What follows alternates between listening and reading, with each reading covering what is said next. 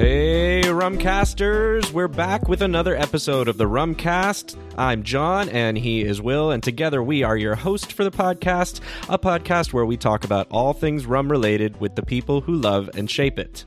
So, happy belated Valentine's Day to you all out there, and we hope you had a good one. Um, we are actually recording this early on Valentine's Day, actually. So, love is uh, in the air. Yeah. And uh, Will, uh, I was going to ask, do you have any plans tonight with uh, Miss Hoekenga?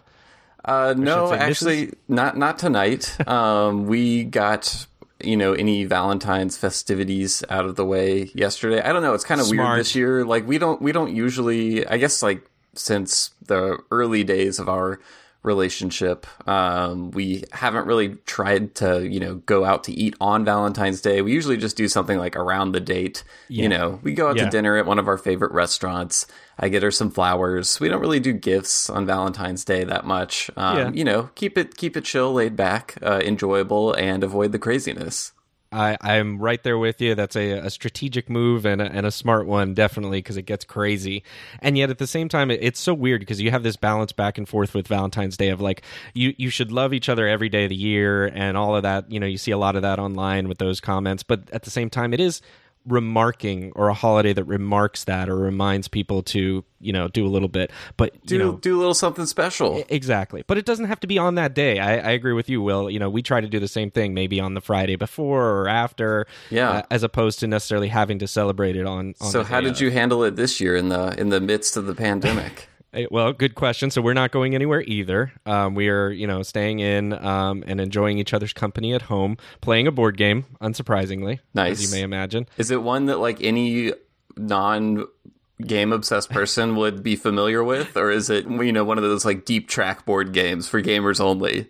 I would say both actually. So to to a degree, it's called Pandemic Legacy, and the first thing You're, people wait, hold seriously... on a second, hold on a second, hold on a second.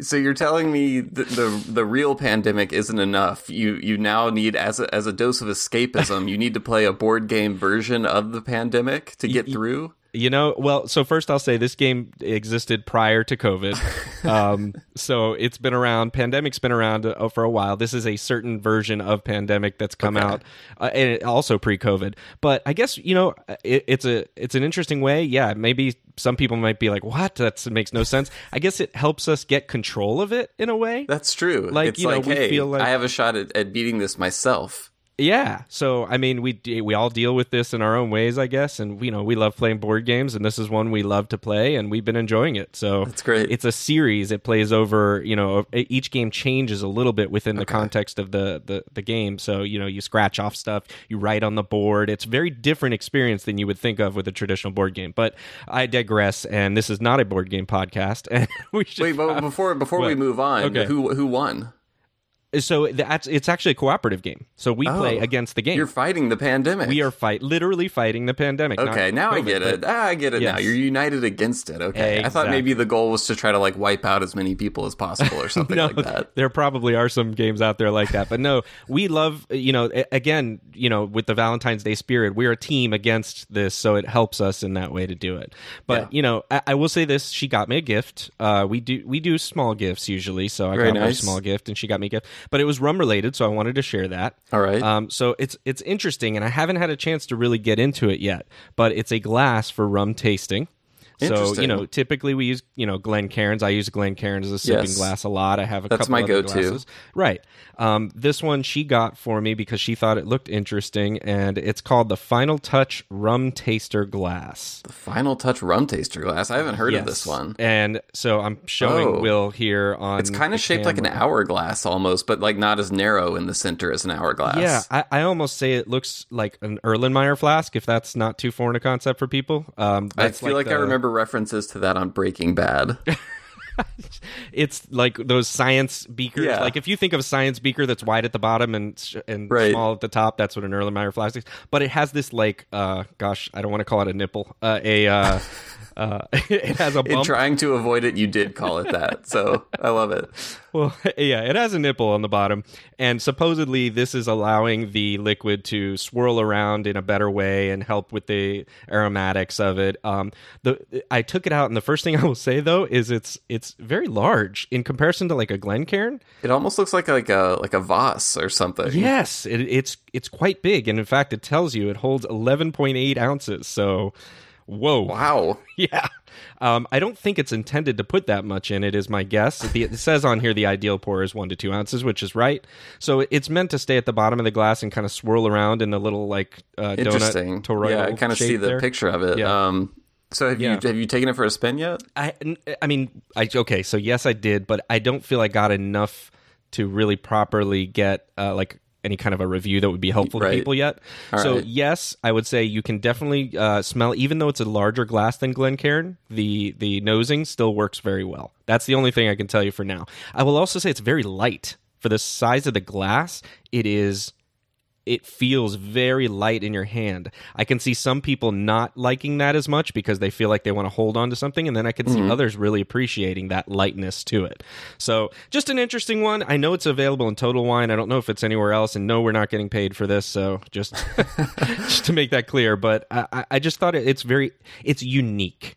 Sure. I mean, unique. definitely just looking at it, it, it, does seem unique. You'll as, as, you continue using it, maybe you can kind of compare and contrast with the yeah. Glencairn and other stuff, and kind of give us an ongoing report on you know whether this is something worth trying out for uh, other rum lovers. Happy to do so. I mean, it's literally called a rum taster glass, so you know we should probably uh, put it through its paces. So over here, I'm under winter storm warning right now. Oh the roads goodness. are slick. People are sliding all over the place. No one knows how to deal with this weather here in Tennessee mm. because it doesn't happen that often. And so, you know, I'm I'm normally already kind of at home a lot anyways because I work from home. You know, the pandemic's going on. I'm not going out as much, but now I like definitely can't go anywhere over the next few days. And oh. All I can think about is how I'm stuck here in the house with nary a bottle of the new Hampden Great House release in sight. Uh, to add insult to injury, you know, yep. we listened to Christelle Harris talk all about this release, which was great and illuminating, but only amped up yep. my desire for it even more. And then to top it all off, the cherry on top, you tell me a few days ago that your bottle arrived and now I get to hear about it again real quick before we get to the interview. I know you have had the opportunity to taste this latest oh, yeah. release from Hampden Estate and I'm excited, though jealous, to hear your thoughts on well, what you think about it. I, you know, I intentionally didn't make reference to the weather this time. You know, Will, just to just trying not to beat you up with it every time like we do. Um, but I, I guess I kind of do have to say it sucks to be you right now because I am in some really nice weather, probably similar to Jamaican climate. I get, I would gather, and uh, got to sip on this great house uh, last night, and I'm really enjoying it. So I, I won't spend a lot of time on it because we do go through it a lot and talk about it in the interview, like you said. But I did do some A/B testing with it last night up against the Hampden 46. Okay, um, which was a fun exercise. One of my so, favorite rums.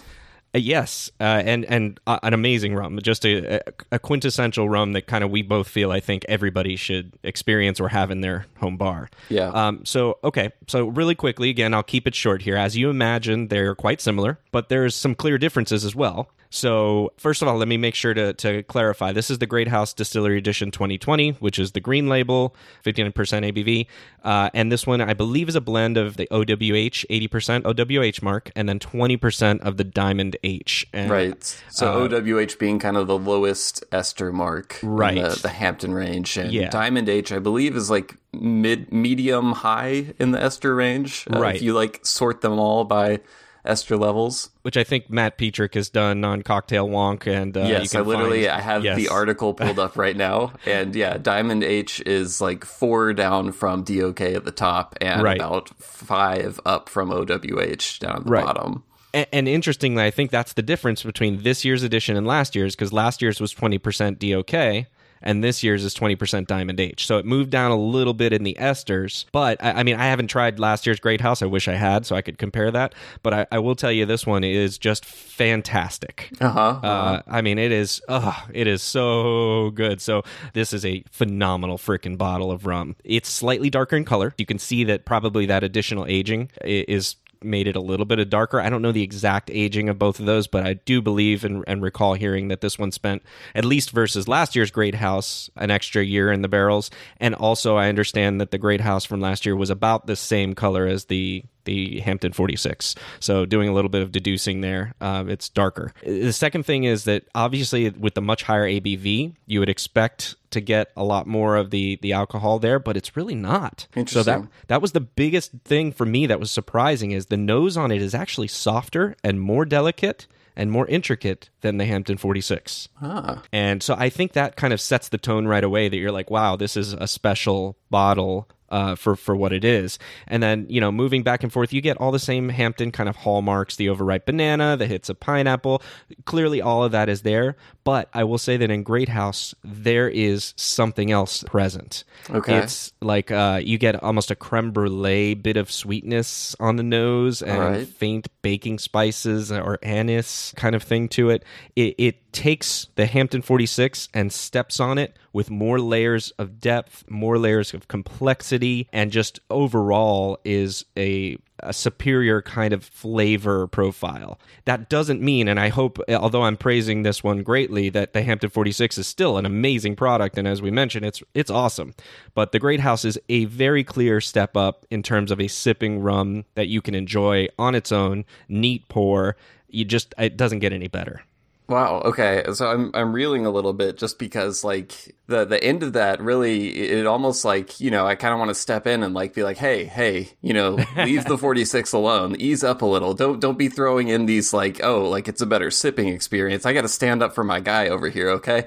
At the same time that's very exciting. It, it kind of stands out to me like yeah. um in your description. It almost sounds like maybe more of the I I think of the Hampden 46 as like that very like fruity like tropical fruit experience definitely. and you definitely get like some of the the oaky kind of barrel characteristics mm-hmm, that i think mm-hmm. uh, you know someone who is coming from the bourbon world may like uh, mm-hmm. but i feel like i'm getting even more of the the the oak characteristics in your description of the great house bottling like maybe those are amped up a little bit and like the fruitiness is toned down some is that a correct interpretation of your experience or am i projecting a little bit uh, so I think I, I, a bit of both. I think it's it is correct that there's a little bit more of the oaky flavor in there, but also I think you you really can tell that these are very similar at the end of the day. But again, I'll, I'll go back to the idea that the Great House just feels like it has more depth, complexity, and layers to it than the Hampden. And when you go back, sorry, than the Hampden 46, but when you go back to the 46 and you go back and forth between the two, the 46 has a little bit sharper of an edge to it. Mm, I like I love that sharpness about it. That's a that's a good like when you said sharp, I was yes. like, mm, yeah, I know what you're talking about. Right, mm-hmm. which I very much enjoy and actually think it works super well in some mixed drinks because it stands up. Yeah. You don't get that as much in the Great House. Uh, okay. Uh, in the Great House, it's it's far more rounded as what okay. I would say. I'm very much hesitating not to use the S word here, as you may know, which I'm not going to use, but we all know what it is. But I would say that a stand-in for that is you've you've got a rum here that to me is is in every way, shape, or form a superior sipper to the Hampden 46. So playing devil's advocate here, I, I, could see some people saying, "Well, you're you're comparing fifty nine percent ABV to forty six percent ABV." Yep. Um, do you, and, do you think that that could account for some of the difference as well? Like, are, do you think if you compared this to the Hampden Estate Overproof, which is the same rum as the forty six, but is at sixty percent rather than forty six percent, do you think some of the differences you're pointing out in complexity would be a little mm. closer than the forty six? I really want to do that. I've tried the Overproof before the Hampden Overproof. I've actually yeah. tried it neat and I freaking loved it as well. Yeah. But I don't have a bottle of it right now Got or a sample. Got it. So, Will, what we need to do is I need to send you some Great House, and we'll okay. figure out a way you can get me uh, some of the Overproof, and we can do that together and try it and see. Absolutely. Uh, I'd be curious because I think you're onto something there. I do think that's part of it. But ironically, right now, the alcohol bit of the rum comes out much greater in the Hampden 46 than in the Great House 59. Wow. Uh, and, and I, I don't think I would be alone in that, is my guess. But I, am curious to hear if other people have uh, similar experiences and see it the same way. If uh, you, you all out there, listeners, have tried both of these or maybe the overproof as well, that would be interesting for us to hear about and see. Am I ridiculously off my rocker or. Is this the experience that other people are getting with this new Great House release? Uh, it's it's fabulous, and I can't wait to get you some, Will, because I think you're going to enjoy it as well. well. Thank you, I appreciate it, and I look forward to it. And with that said, I am excited to get to this interview. We had a, yes. a fantastic conversation with Christelle Harris, uh, who you know directs many things over at Hampden Estate, uh, marketing. Uh, she has a hand in kind of like you know a lot of times you see her title as marketing director, and I feel like people hear that, and it, I don't know that it fully captures everything she she does yeah, over there. She has her hands in everything. Yeah. yeah. Um, so you know, basically anything you see coming from the distillery, the estate bottlings, the new Great House editions, uh, going back all the way to Rum Fire, like her fingerprints have have been all over it. Um, yep. You see her out representing the distillery all over the place. Her family purchased the distillery at auction from the government of Jamaica over over a decade ago. And the interesting thing to me, and I think kind of like the crux of our conversation, what we tried to focus it on, is when her family got the distillery, the distillery wasn't really what they were after in this right. purchase um, from the government. So what they really, you know, the the main thing they were prioritizing was the purchase of uh, the Long Pond Sugar Factory, mm-hmm. which I want to be careful. People will hear uh, Long Pond and they'll immediately think of the Long Pond Distillery, Distillery. Yeah. in Jamaica. So Long Pond Sugar Factory, uh, Long Pond Distillery, totally separate, not part of each other. Long Pond Sugar Factory is not making any of the rums you see labeled as Long Pond. So yeah. anyway, they got the sugar factory invested a lot of money in, into it. Um, as Christelle points out, it, it didn't work out the way they had envisioned. Um, the the sugar factory was actually closed several, uh, I think, in 2017. But Hampden Estate Distillery was this thing kind of to the side is like, you know, they didn't even really know that much about it. And one of the surprising things to me, you know, reading past interviews with Christelle, talking to her more, was just the idea that, like, you know, Hampden has this legendary status in the minds of of uh, rum fans out there. But as Christelle points out, in Jamaica, it's not really uh, known. Like she she had never really heard of it. Most of her family wasn't familiar with it. Right. And part of that is owed to the fact that historically, you know, Hampden was selling all of its rum in bulk. Uh, it was all exported. They didn't right. age any Hampden rum there at the distillery. Uh, it didn't have its own Hampden labeled, you know, brand releases or anything like that. And that's really what her family started doing uh, shortly after they bought the distillery was uh, aging barrels of rum right there at Hampden Estate uh, for the first time. Uh, at least the first time, like at scale, with the intention to like you know sell mm-hmm. it there. Yeah.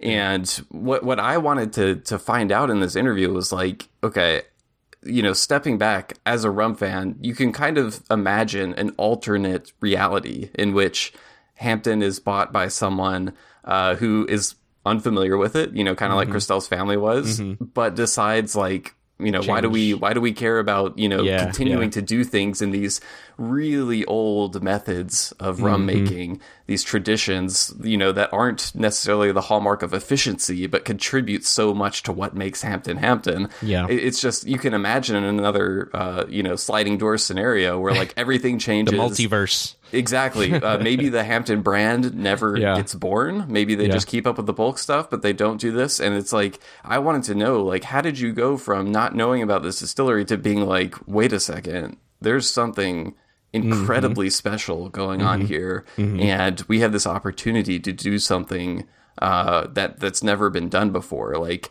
uh, how did what was the like? When was the moment that you realized what you had on your hands and decided to to go in this direction? And like, mm. how did you, Christelle, you know, come in and be like, you know, I want to be a part of um, I want to step into this role. We talk, yeah. you know, a lot about the her own family history, like what led them to this point, everything that's happened since the acquisition. Um, some really interesting, like Rumfire stories that I hadn't mm-hmm. uh, heard as much about, and then getting into obviously the estate bottlings, those first experiences of introducing the, this tropically aged at origin Hampden to some of the rum world, and leading up all the way to the Great House editions. We talk a lot about those, and uh, a little bit of breaking news uh, in the interview as well, especially for rum drinkers in the United States about yes. some exciting stuff that Christelle uh, shared with the permission and, and, seal of approval from one Kate Perry uh, over at La Maison Velier. So, um, yeah, I'm. I, I, hope people can tell. I, I really enjoyed this conversation. I know you did too, and I'm super excited for everyone yeah. to uh, to hear it. Anything to add before we before we throw things over to the conversation with Christelle?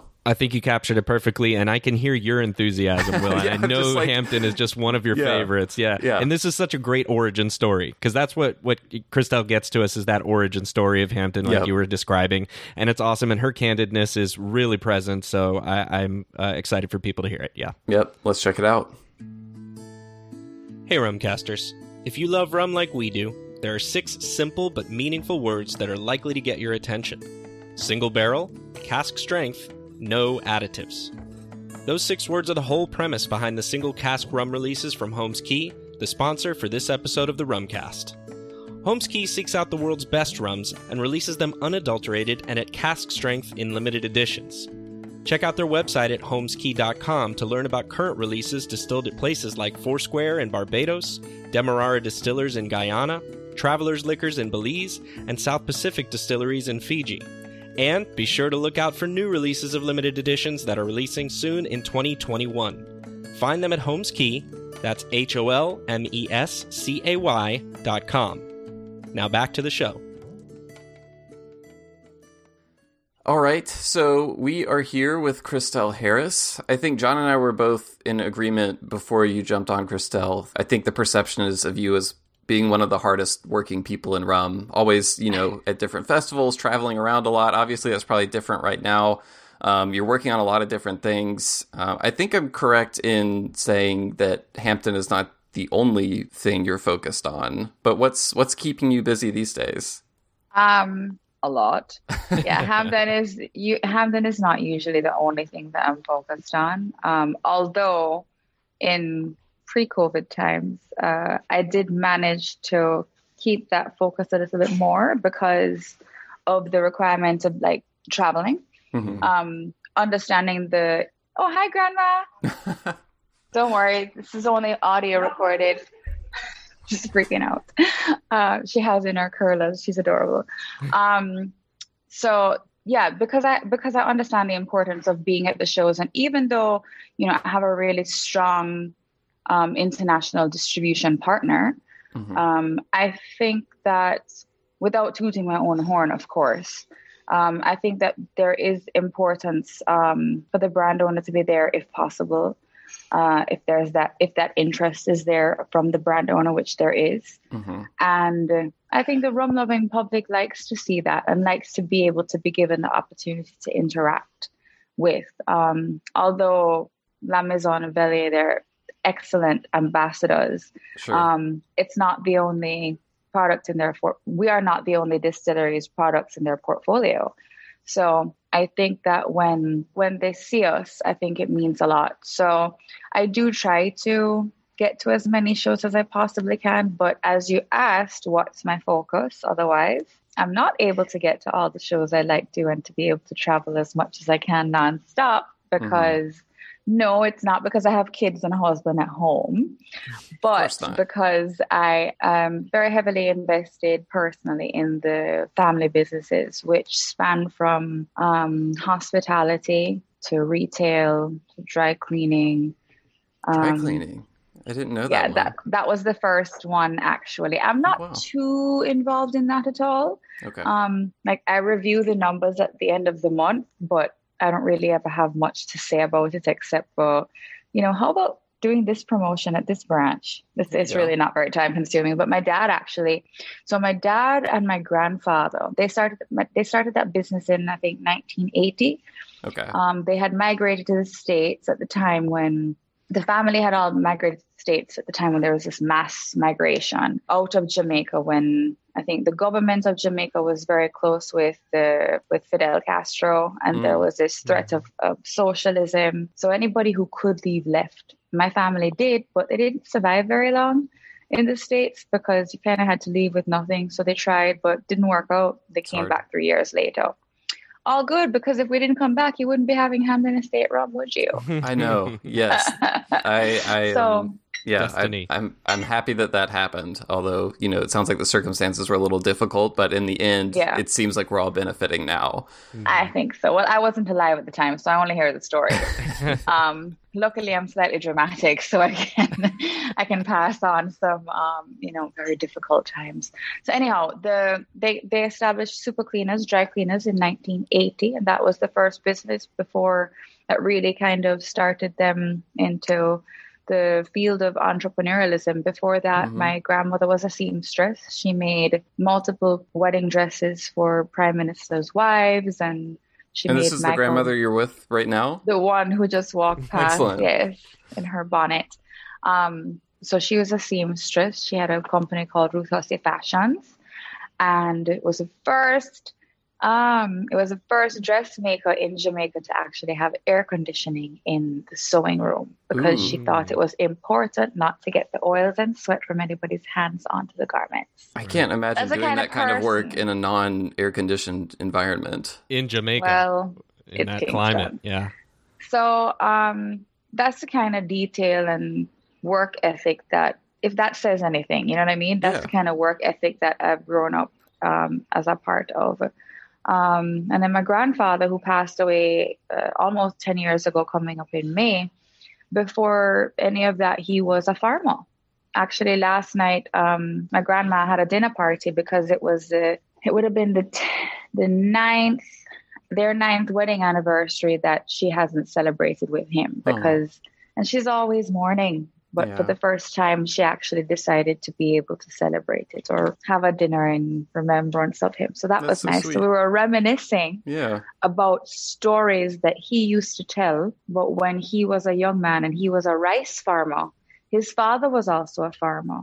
Rice. I, I, was going I to ask what, what, what he focused on. I didn't realize I that rice this, was.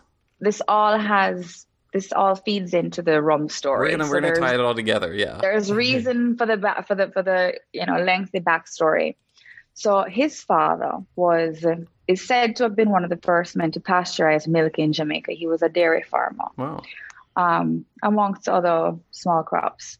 Now my grandfather, he had some illnesses in his early teens, which forced him out of school, and his father got him a job at Monymusk Sugar Estate when okay. he was 16 when he was 15 when he was 16 years old he became he was so advanced and obviously organized and had the work ethic that he became the timekeeper timekeeper for the entire estate. And at that what time is, we didn't have timekeepers? I mean what? Well it's basically the now you have a you know you have a clock that reads your eye to tell you that you that your staff has punched in and they're clocking out okay. and they're clocking in and clocking out. Gotcha. but he was doing the timekeeping for, for all the staff on estate by the time he was 16 without a calc- without a calculator. Yes. Anyhow, so he um by the time he was about 19, he became a rice farmer and I'll give you this short story because it was said last night and I thought it was very cute. Yeah. Um, he took his first savings and he bought a, a Zephyr,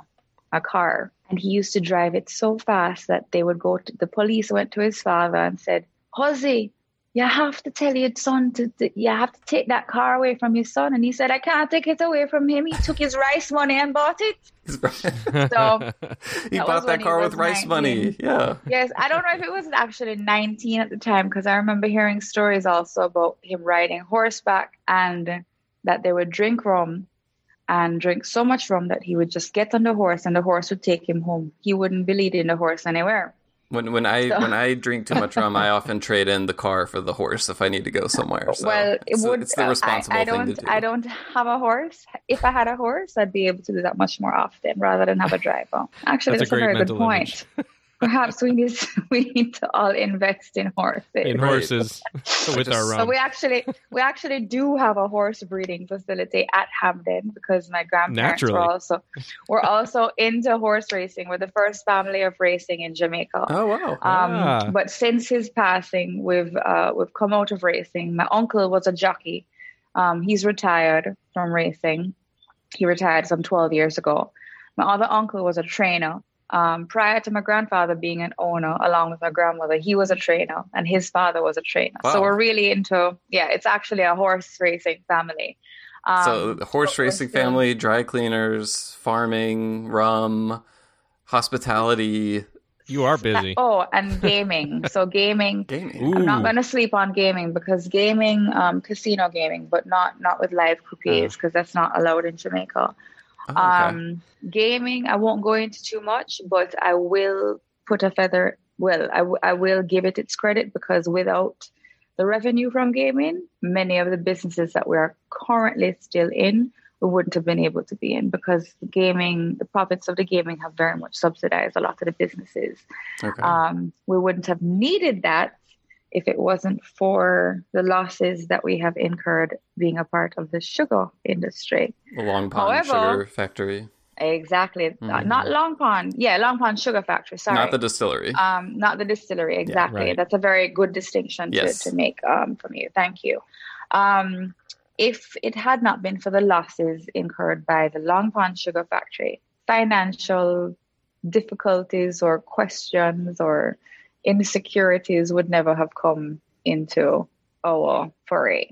But because of the losses incurred in the sugar factory, we also have the prize of Hampden Estates, exactly. which because both mm-hmm. of those entities were acquired at the same time, right, um, as a part of the same divestment from the government. Which, from the government. Mm-hmm. So you know, some people will say, "Oh gosh, why did this have to happen? This was the worst decision that we made." I, I, I'm not saying that that's what we say, but some people would say that. Right. Um, when you make the decision to go into a business that basically is just a bottomless pit in terms of what you throw your money into. But and you're referring to the sugar business. I'm referring to the yeah. sugar to the sugar business just mm-hmm. because um, I think really without going into too much detail, we inherited of not inherited we, we bid on and we, we we claimed ownership of and tried to bring life uh, renaissance to a factory that was 200 years old mm-hmm. that was being band-aided up by whoever was responsible for it at whatever point in time. And come on, it's like a car. If you don't service it, if you don't put in new equipment, if you don't, I mean, it's going to run down. So yeah. after 200 yeah. years of of just really band-aiding up and then a little bit of paint every now and then, it looks like it's going to be okay, but your projections don't end up. Um, your mm-hmm. projections are, end up being a lot more it's a lot more lucrative on paper once you get down to the basics of it once you realize what needs replacing and you're planning on putting 6 million us into an entity where you end up having to shut it down after putting in over 20 oh wow so mm. of course that comes with a lot of criticism and speculation and they should do this and they should do that well you know what we thought we could do it and we can't so unfortunately we've had to um, we've, we've had to deal with the repercussions of that, of, of, of making the very difficult decision to close it down. But I don't think that the the other businesses' successes were dependent on that very difficult decision. Mm-hmm. And of course, who wants to lay off workers? Who wants to send people home? Certainly not me. Certainly yeah. not us. Mm-hmm. But um, I think it was done in the best way that we possibly could have and we, we delayed it as long as we could have. We, it's like you know when you know you should have done something a long time ago, mm. you just you, you did everything that you could to try and hold everything together, but after a while you have to cut your losses, right? It's always hard, I think, so. to find that point of you know when when to to move on when you're trying to to save something, invest more in it, and everything. Right. So. Um, I'm glad. I'm glad that you brought all that up. I, that's really good background because you know from from what I've read from the the times I've heard you talk about the story, uh, my understanding is when you bid, uh, when you made that bid, uh, and you got the Long Pond Sugar Factory, Hampden was part of it, but it was kind of like not ri- like Hampden wasn't the reason you were going for it. It was just kind of like this rum distillery thrown in. And I, I've been curious to to ask, what like so your family gets Hampden. At what point do you make the decision to become so involved with the distillery and you know beginning the the path to where you are now with it? Was it something that you decided right away or was it like oh we have this thing. This is kind of interesting. Maybe i should try something here. Like what what was that process like? Well for me okay so i was living in la at the time. I was okay. an actress can't you tell? Just kidding. Uh, we, I, I, think um, john's john's got some acting related questions maybe saved oh, for later. I won't reveal yeah. too much. not. We do our oh, research Christelle. We we do our homework. We yeah, we got you. Well, anyhow, I will be as truthful as I can possibly without implicating myself. Um, um, so I kept my clothes on though. I would just like to say inactive. Noted. Noted. Okay, thank you very, very much. Needed that. Um, so we had no idea what Hampden was. Mm-hmm. At least I don't know. Maybe my grandfather did at the time. Um, my uncle, who was a part of the kind of really encouraging, uh, encouraging the rest of the family that this all can work. I think he might mm-hmm. have known what Hampden was, but for the most part, he just thought it was a distillery. Like Jamaicans, it's changed a little bit recently, and mm-hmm. perhaps mm-hmm. I don't even I don't even know how much it's really changed. But for me, my my understanding and my my perception of it now is, is that we're a little bit more educated okay. as to what happens in Jamaica. But generally speaking, even now, a lot of Jamaicans don't know anything more about rum than Appleton and Wray and Nephew, and I would mm-hmm. say like Charlie's JB which is another Wray and Nephew owned product. And, you know, the, the, the famed John Batty, which is not a bottled product, but a black market product historically. Right. It's kind of the inspiration so, for Rumfire, if I remember correctly. Um, yeah, I would say so. But at the time, we were kind of just using information that we knew, not necessarily like we know a lot more now that would right. have colored our decisions at that time. Yeah. Mm-hmm. Um, yeah, I suppose so. And actually, there were a lot of misconceptions, I think, about the word John Crow Batty and what that meant to whom that perhaps colored our decisions about the birth of Rumfire and about the branding of Rumfire and so what, on. What were the what were some of the misconceptions? Um, I mean, there's there are multiple interpretations of what John Crow Batty were at the time. I okay. think the John Crow could speak. It could be the actual behind or but but I, I don't know what I can say. Can I say things here? You can say ass if that's what you're okay, reaching like the for. ass of the John Crow. And the John Crow is what feed uh, John Crow feed is like a vulture. They feed right. on dead on dead carcasses. Mm-hmm. So it was that it smelled like a John Crow. Um, uh. It was that it came out of a John Crow. Okay. Um, there, there. I don't think that anybody really thought too much about what exactly that meant. Didn't have a precise um, definition. No, I don't think so. Yeah. Mm. Um, rather than just kind of this uh, folkloric, um, it's a folkloric element or phrase used yeah. to describe some sort of rum that is harsh, that is potent, that is strong, mm-hmm. that is, you have to, you know, it will grow hair on your chest. That was the perception kind of thing. Kind of like a moon, um, it almost reminds me of like, kind of moonshine, moonshine, in America. Yeah. yeah. Mm-hmm. Right. So, um, me personally, I was in LA at the time. My grandfather was ill. So I was a little bit, I was kind of back and forth. And before making, I didn't make the decision to come home, but I came home to try and help him get better. Okay. But he didn't. Huh. He actually passed away. That I came home in the March 2011 and he passed away in the May. So at that point in time, Rumfire had already been born. Okay. Um, the divestment happened, it, it was signed in July 2009. Mm-hmm. And by 2010, the first, my mother was working at the distillery. She was staying at a hotel close by to the distillery. At the time, the Great House wasn't always, we didn't have ownership of it, so we, we weren't staying there. Oh, okay. um, I was in LA. Grandpa was ill. Um, we decided to bottle this product. At the time, Diageo Jamaica was distributing our product locally, and they're the ones who led the branding exercise for Rumfire with with us okay. for Rumfire there were a bunch of names and associations and imagery on the table, but that's what they eventually, um, that's what we eventually decided on collectively as the strongest. Okay. Hmm. So you seem like you seem like maybe you weren't on board with that decision. Um, I, no, at the time I didn't have any. I didn't have any uh, objections because okay. I didn't understand the beverage industry. Um, nobody in the family did, but Diageo did. Mm-hmm. So you know, anyhow, I will leave the rest of that to open to interpretation sure. without making any further comments. Um, so it uh, Rum, the, the, story of Rumfire actually does have a nice story. It's it has a nice story tied into it, but I'll get back to that later. Yeah. Okay. Um, so it's it's not a total fail as far as I'm concerned because it does pay homage to a Jamaican practice in yeah. in rum.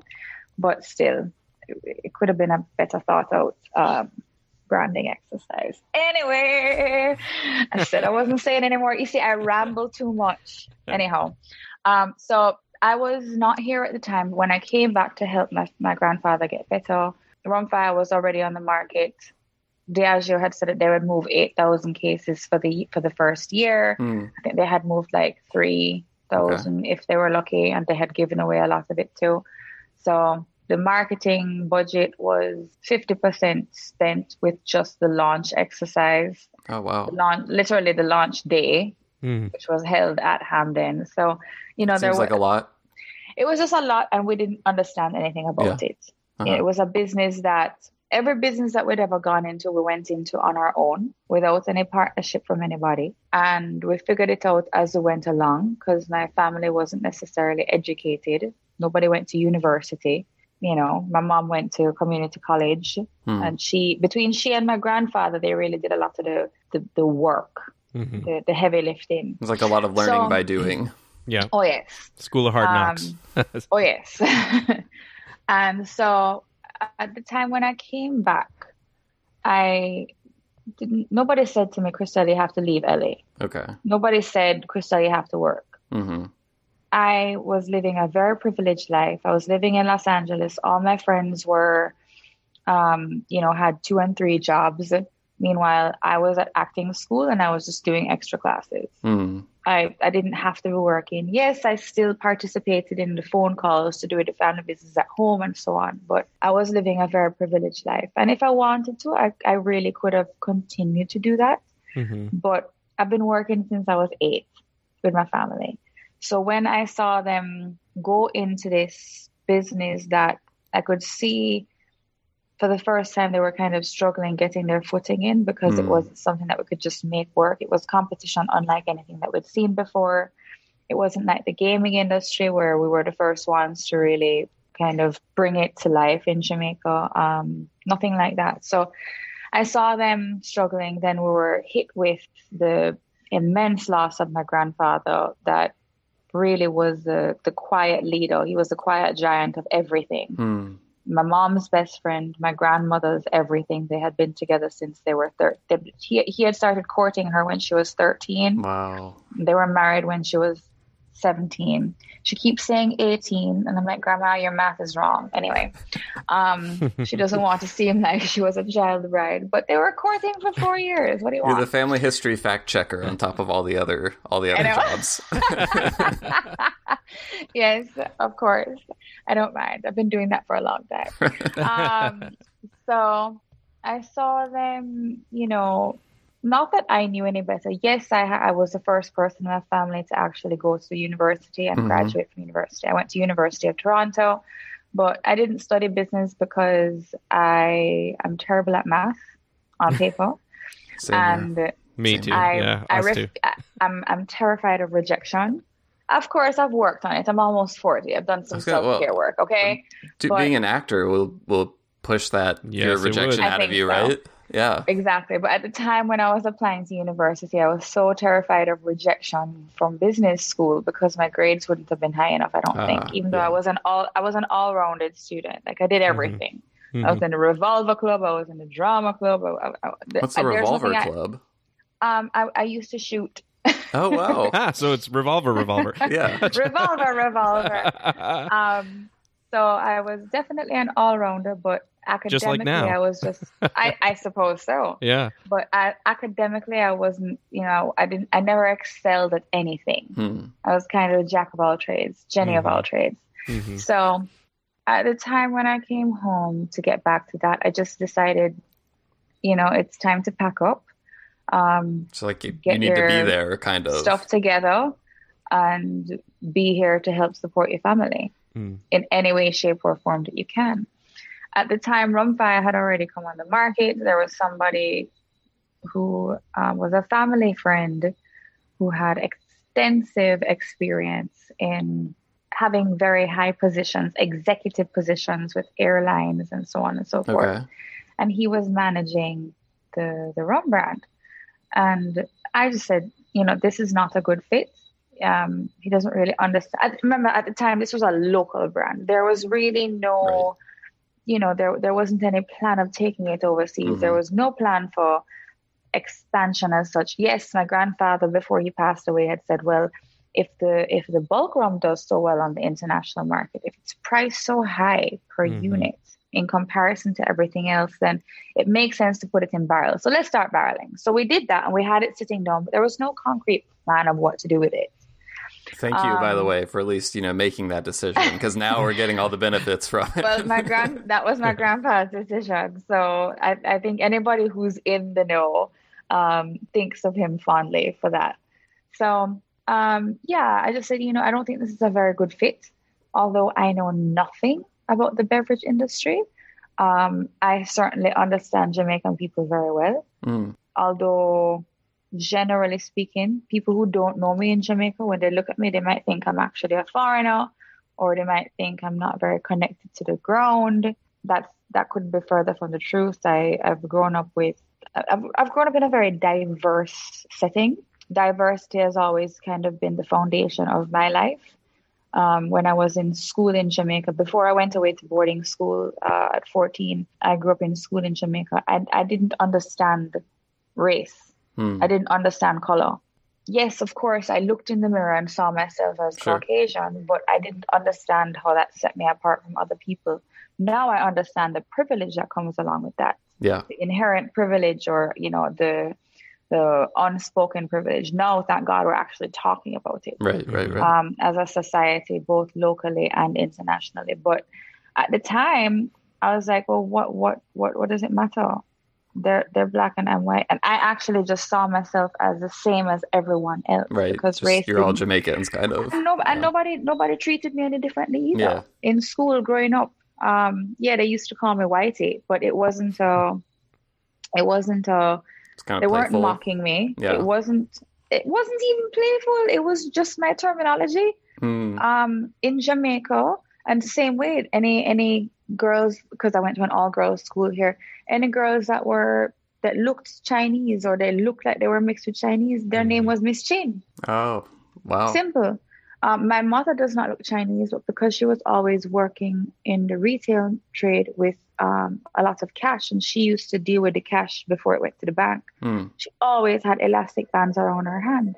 And in Jamaica, you associate that with the people who own the wholesales and the wholesale owners are the Chinese immigrants. Uh, and the, those who are now Jamaican Chinese who were descendants of Chinese immigrants. So even my mother, as a result of having rubber bands around her wrist all the time, wow. her nickname was Miss Chin too. Wow. Go figure.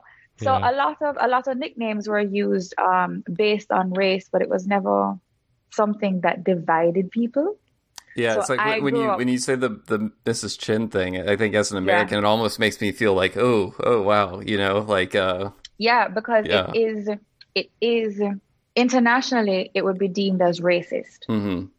In Jamaica, it was just an identifier, but because the majority of people are black, you don't go calling somebody, "Hi, Miss Black" or Mister like that's it would be it. stupid so, because because it's it's you know if there are 40 people in a room, chances outliers. are exactly right. chances are there's going to be a couple Caucasians, a couple yeah. Chinese, a couple Indians.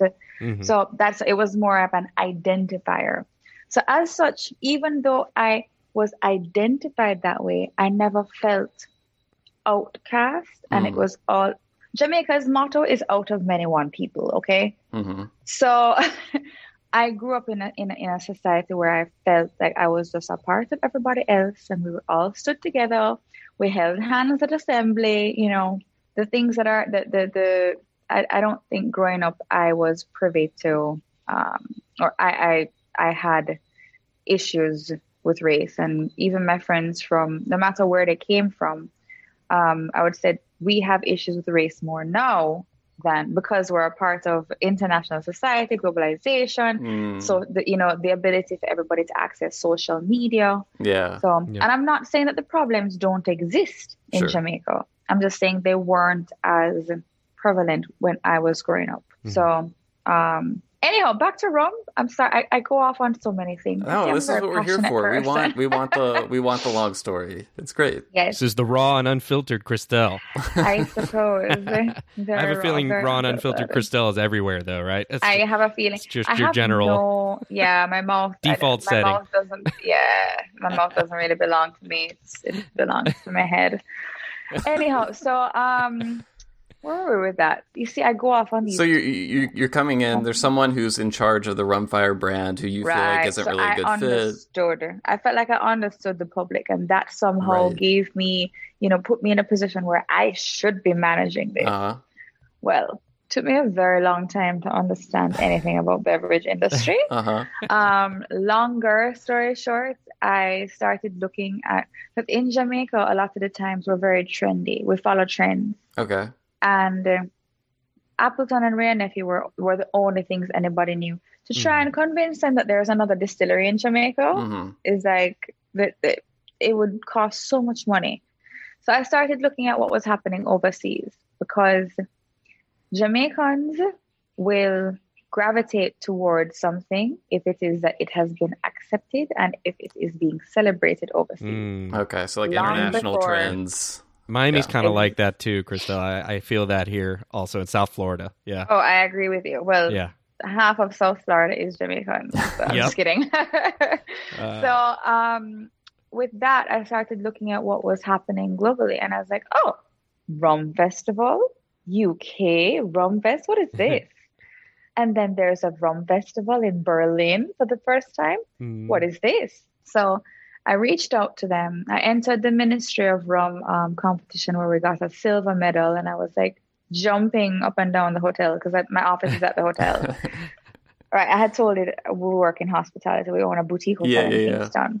So entered Ministry of Rum, got silver medal. Somehow felt like, oh well, this means that it actually is good. Yeah know, the people weren't lying to us. Yeah, confidence so booster. Yeah, it was a confidence booster. I then enter. I, I, said, let me let me invest in, you know, having a booth at the UK Rum Fest and the um, Rum Festival Berlin. It was their first year, so I went to Rum Festival Berlin. That was kind of cool because they had sent me um, templates for my artwork for my booth because mm. all the booths were going to be pretty much the same with the exception of the bigger companies that are doing larger, you know, yeah, larger mm-hmm. exhibitions. So I was like, oh, this is cool. I have my stuff. And my uncle's wife, she she she's a paper mache artist.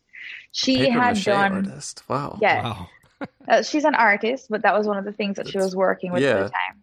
So she had done a paper mache version of the pot still at Hampden. That's so cool. Because we had we had learned that oh these pot stills are not used in all rum distilleries. Like literally, I knew nothing about rum. This isn't normal. yeah, yeah, yeah. This is we've been told that these things that we have that distill the rum are somehow different Special. other distilleries. Yeah. yeah.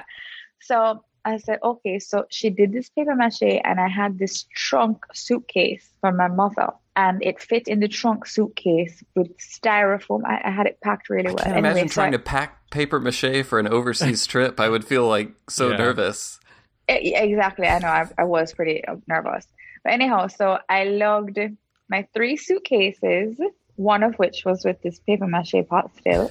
oh my goodness. And the rest of which was with like 75 outfits because I was very much the fashionista at the time. And of uh-huh. course, traveling to places like yeah. Berlin and London. Hello. Yeah. I have to look good.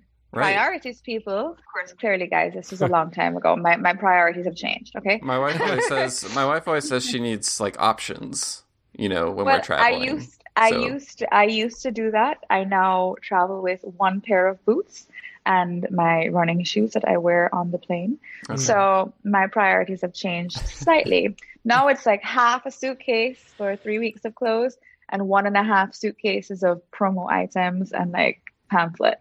You know, less paper so, mache these days. less paper mache. You have um, to wonder um, what customs would have been like. What is yeah. this, well, ma'am? What is you know, this? They uh... did. The, I often got, um, I often got pulled over like, what are you doing? so I, I sell rum. I sell rum for a living, and this is what this is a this is a small version of what our rum looks. So of course, every airport they had one customs officer who got the full breakdown of right. my understanding of rum at that point.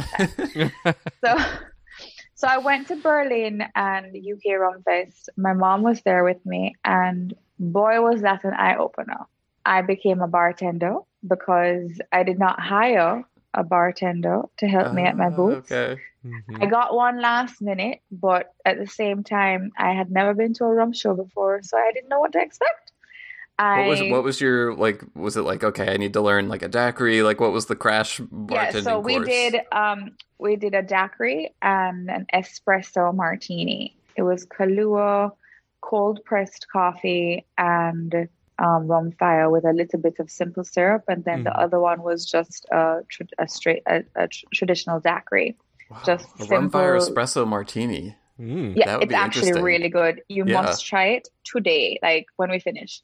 Uh, so, like, good morning to you. actually, you. that would have yeah, it's nine forty two. So that would have been the per. I was trying to figure out a way to like drink Hampden right now and espresso martini. There you go. Inst- instead of a whole, you know, if you really want to just take it easy and not feel guilty about the fact that you're drinking like high ester rum in the first thing in the morning. Just use a half an ounce. You know, start slow, right, but because you know you're gonna want another one. So. Right, exactly. Can't drink all day if you don't start in the morning. That's true. oh my goodness, that is so true.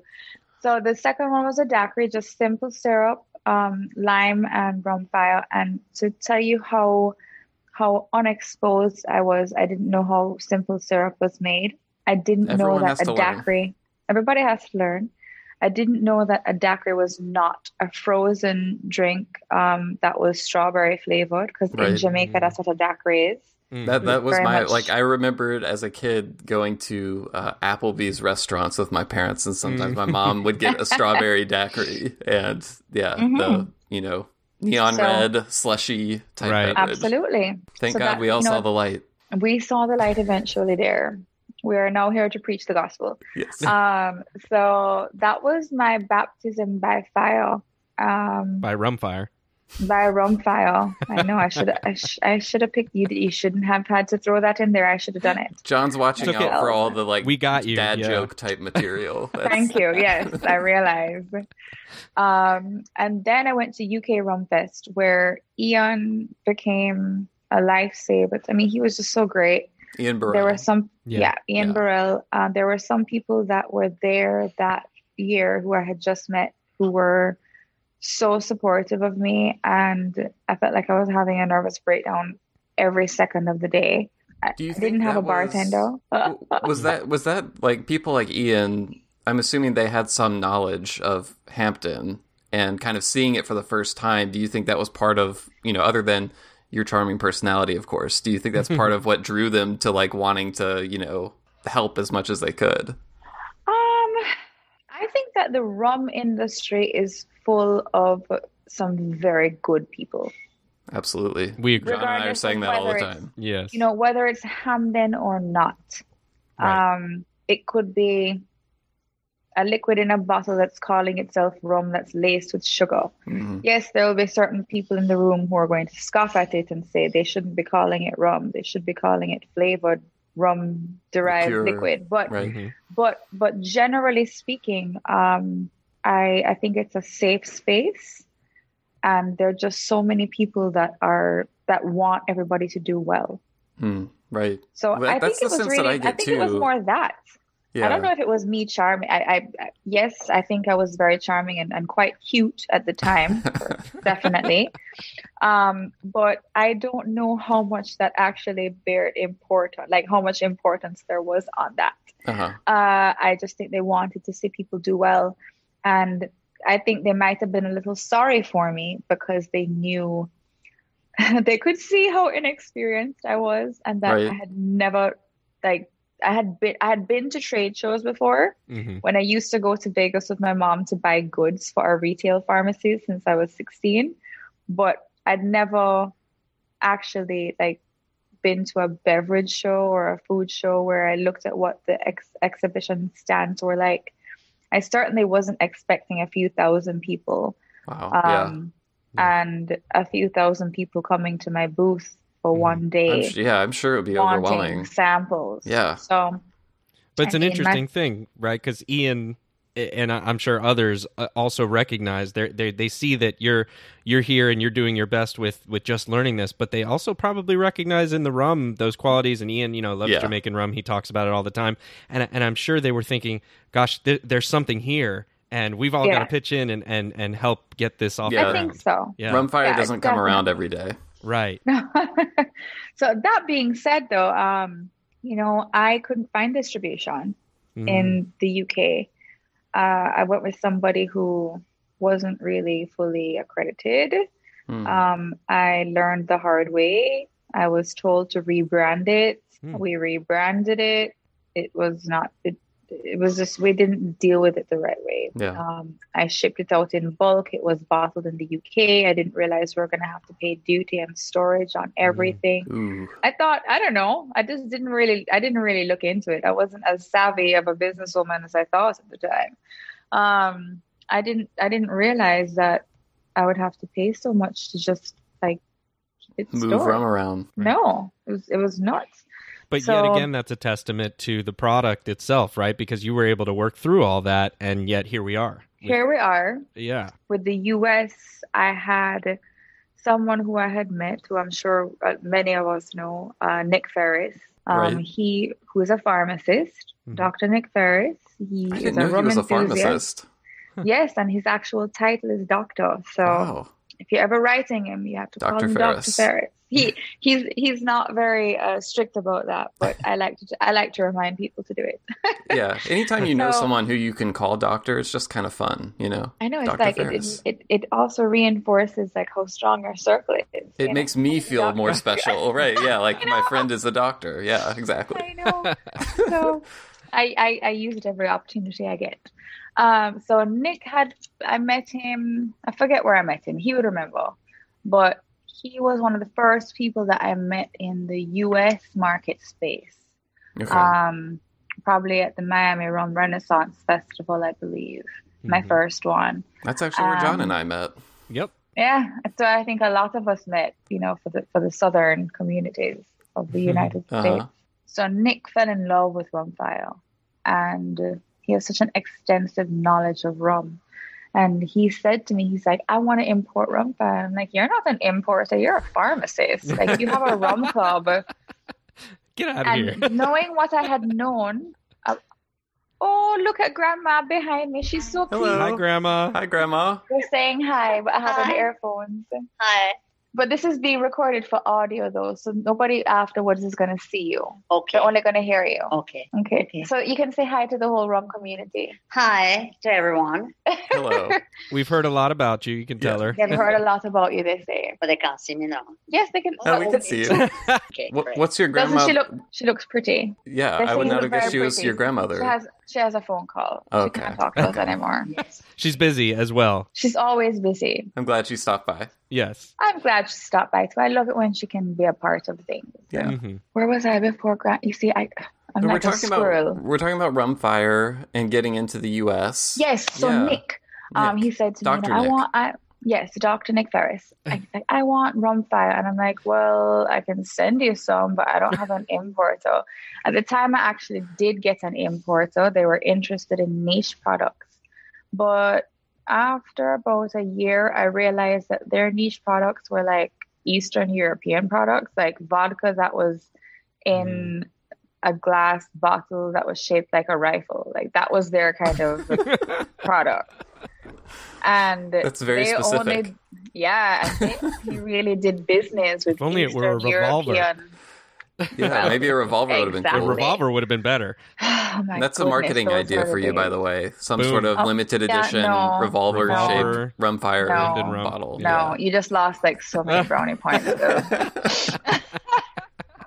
you are uninvited. Anyhow, um, yeah. So this import, so I I realized after about a year what a terrible decision I had made.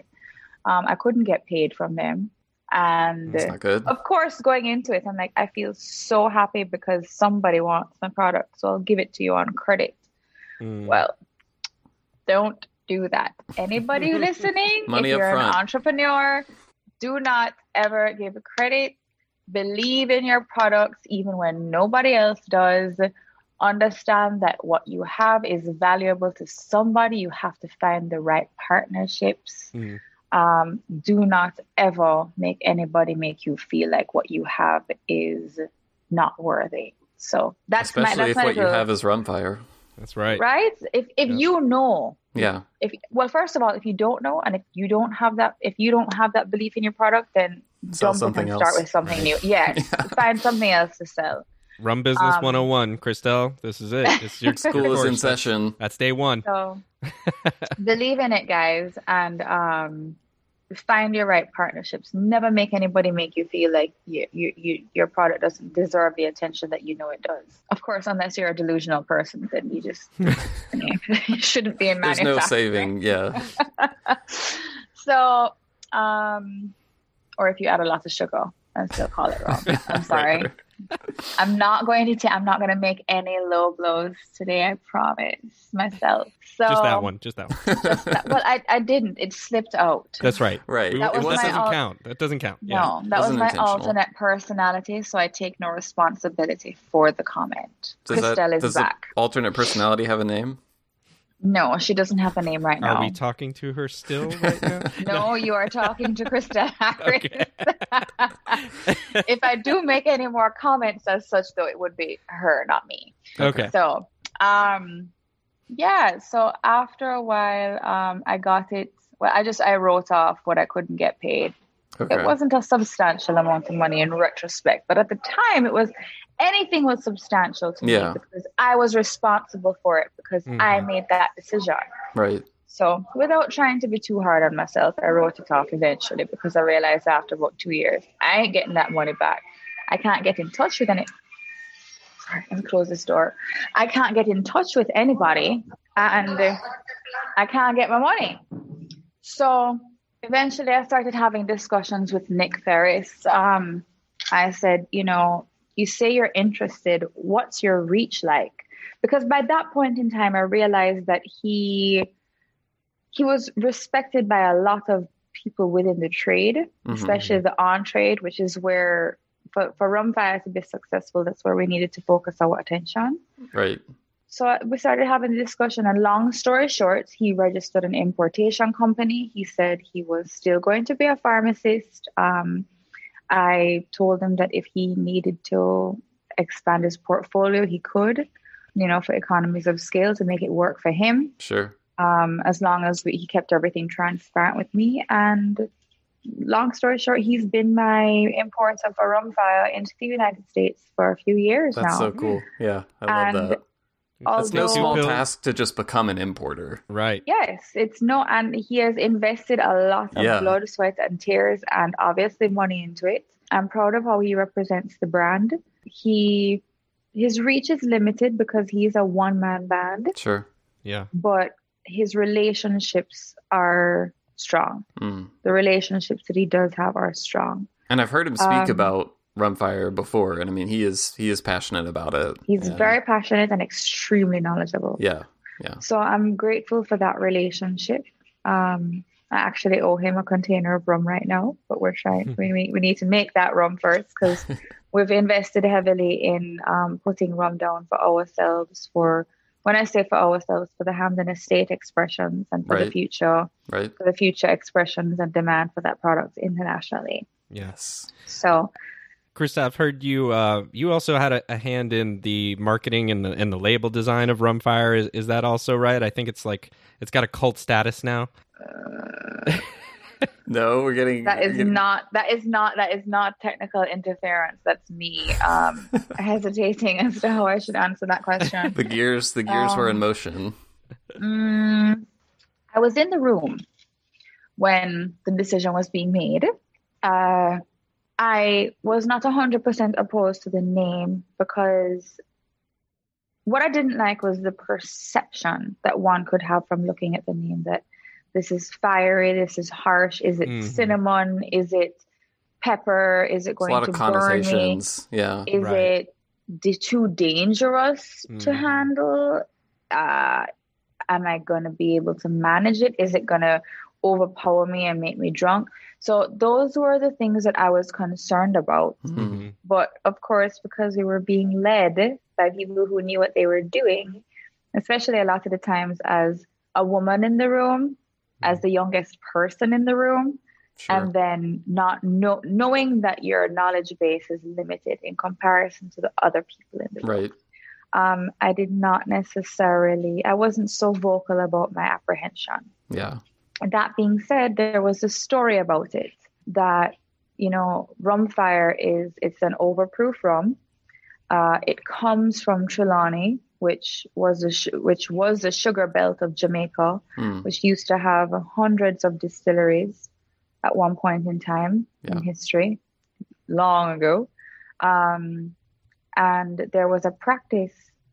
Uh, obviously, it was not a practice that was uh, signed off on by either the government, neither the government nor private owners at any point in time, because the practice was theft of rum and theft of rum from the distilleries. It would be rum that hadn't been refined. Like so, so it was either the heads or the tails. You didn't really know what you were getting. It was just liquid that was a part of the distillation that had been stolen. Um, so it would have been probably straight off the still mostly. Mm-hmm. Um, it might have been the volatile components of it. We don't know. But generally speaking, it was this what had been eventually famed as Batty. Right. And the John Batty would usually be high strength. So at Hampden, our, our rum is coming off the stills at 86, anywhere between 83 and 86% ABV, super strong flavored. Mm-hmm. And if that was stolen, it was sold on the black market as that. And so when the bar owners or, you know, wherever it was being sold into, they had to have a way of testing the authenticity of the product other mm. than just what it smelled like. Mm-hmm. So if it had been watered down, the flame would not be as high or it would burn right. not as strongly. And so, in order to test the strength of the liquid, they would throw it on the bar counter, which was wooden. They'd throw it on the wooden bar counter and light it. And depending on the intensity of the hue of the blue or the, the of the fire that it um, that mm-hmm. was ignited thereafter. That's how they ascertained its um, strength and its That's potency and its authenticity. Yeah. Exactly. So I love the fact that there was a historical element to the yeah. story and one that most people would never know, even in Jamaica. So I love that. And yeah. I'll just say I loved that. Right. And not too much. well, you know, I, I, I just think you're creating a brand. You don't want to create a brand that is going to that is in your face with all these potential difficulties. Mm. Right. Right. You know, it even the, the the artwork for it, we didn't even create an actual logo. All that was created within the deck was the label. Yeah. Like, I'm sorry. Am I, am I missing something? Mind you, I'd never created a brand. We had never created a brand. Had, right. So it's like maybe built, this is just the way things go. Right. Right. Yeah, yeah, yeah. We had built businesses, yeah. and many of our, most of our businesses were word of mouth. Um, we were actually very anti-advertising. Mm. My family, you know, in the 80s and 90s, they didn't believe in the necessity of throwing dollars away advertising things. Mm. They just believed in putting the work in, offering service, offering customer service that is so good that people don't realize what it is that they want before you actually give it to them. Yeah, yeah. Um, and that's what we were able to do before this. So we just kind of trusted that what was being done was the right thing. And then when I took over, when I came back and I stepped in because I knew what you know the, the, consumers would want and I uh-huh. knew how people like to be treated and all the rest of it. Um, I realized the monumental task I had because the brand in and of itself presented so many challenges. Apart from the fact that it was going up against a giant, like the giant in the market, yeah. a respected, and not only a respected giant in the market, but there was a reason for that. It's like I had that respect exactly. Yeah. So as much as I did not oppose it, I believe I did not oppose it because I thought I didn't know what I was doing. Yeah. So you know, why should my opinions really be valid? Of course, I've learned how to actually speak now. so if ever, you know, now I'm in the middle of a, a construction project. Well, we haven't broken ground yet, but we're building a, a luxury residential building beside our hotel in Kingston. Ah. And I'm managing the marketing and the, I'm managing a That sounds like a full time job. yeah. it is. So um, now I, I make my I, I definitely make my opinions heard. Um, even if it is not the even if it's not it doesn't get the popular vote in the room. Yeah. But I, I, I credit that to my experience in the rum industry actually. Because I've learned the hard way that if you shut up, nobody's ever going to get a chance to tell you no. Right. Because they won't hear you in the first place. Mm-hmm. I'm so, going to make you actually ask questions now, so I can stop rambling. this is great. No, I, there's there's so much to that story that I think is really instructive about like your journey in the industry. Um, you know, I think we started out wondering kind of like, you know, how you made this decision to get involved with Hampden. And I didn't know that. I mean, I knew Rumfire came early on, mm-hmm. but I mm-hmm. didn't know that was such a, a big driving force. Um, one thing I was interested about was do you you know, you, you, when you were talking about, you know, people were telling you, oh, these pot stills are special. So it's like over time, it seems like you got more of a sense of this distillery that we kind of like was just in this deal to get something else. There's this knowledge over time that, like, wait, this isn't normal. There's something special with this place. How did you, did that hit all at once that it was something special? Was it something you learned over time? Do you remember, like, going to the distillery for the first time and what what were your first impressions like the first time you saw it so my my visit to the distillery for the first time was my first visit to any distillery ever in my life. Mm-hmm. So nothing was really special to me. All I saw was a lot of cobwebs and a lot of rusty iron. And I'm like, what the f? These people don't know anything about cleaning. Like, when's the last time someone ran a mop through here? right? Like, get some bleach. What is this? fermentation. This is disgusting. So, um, luckily, nobody listened to me. Well, I wasn't really that vocal about it, but uh-huh. I was like, I am living in a Charles Dickens novel. Um, so of course, I'm everywhere. just actually coming from LA at that time. So immediately, my first thought is, this is such a great movie set. I'm like, I have to write a script for a horror film or something. I must write. I need to talk to my agent right now. I don't have to pay for the location. Right, exactly. I'm thinking about how much is going to benefit the overall production budget. Uh, okay, so clearly Christelle has no clue about rum at the time because if that's where my mind was going. So anyway, luckily I learned. Um, what I started hearing, I think when it when it was, I went to Berlin and mm-hmm. then to the UK Rum Fest for the first time. That's obviously when I first started hearing about, oh, Hampden? You're here from Hampden. Obviously, I mean, as I said, it wasn't because of our good looks. they weren't interested in that. They were interested in the rum. Mm. Um, but it wasn't really until my, uh, yeah, I had been to a few distilleries, but it was probably about five years ago okay. that I started to really understand. And that was because of my blossoming relationship with Richard Seale. Mm-hmm. Um, the first time I met him was actually Rocky when I visited, start. I've heard. Rocky started. I thought he was so mean and rude and chauvinistic. Turns Never heard that about him. That's so weird. Huh? you know, it turns out he's just shy. Yeah. Um, which is hilarious. And and he and he suffers. What does he say? I suffer no fools. He has no time for a conversation if it doesn't have to do with rum, horses, or math.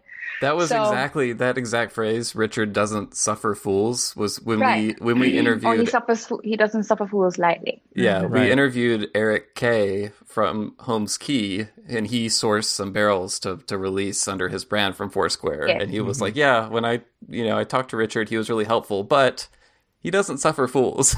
so, yes, yeah. no, not That's at all.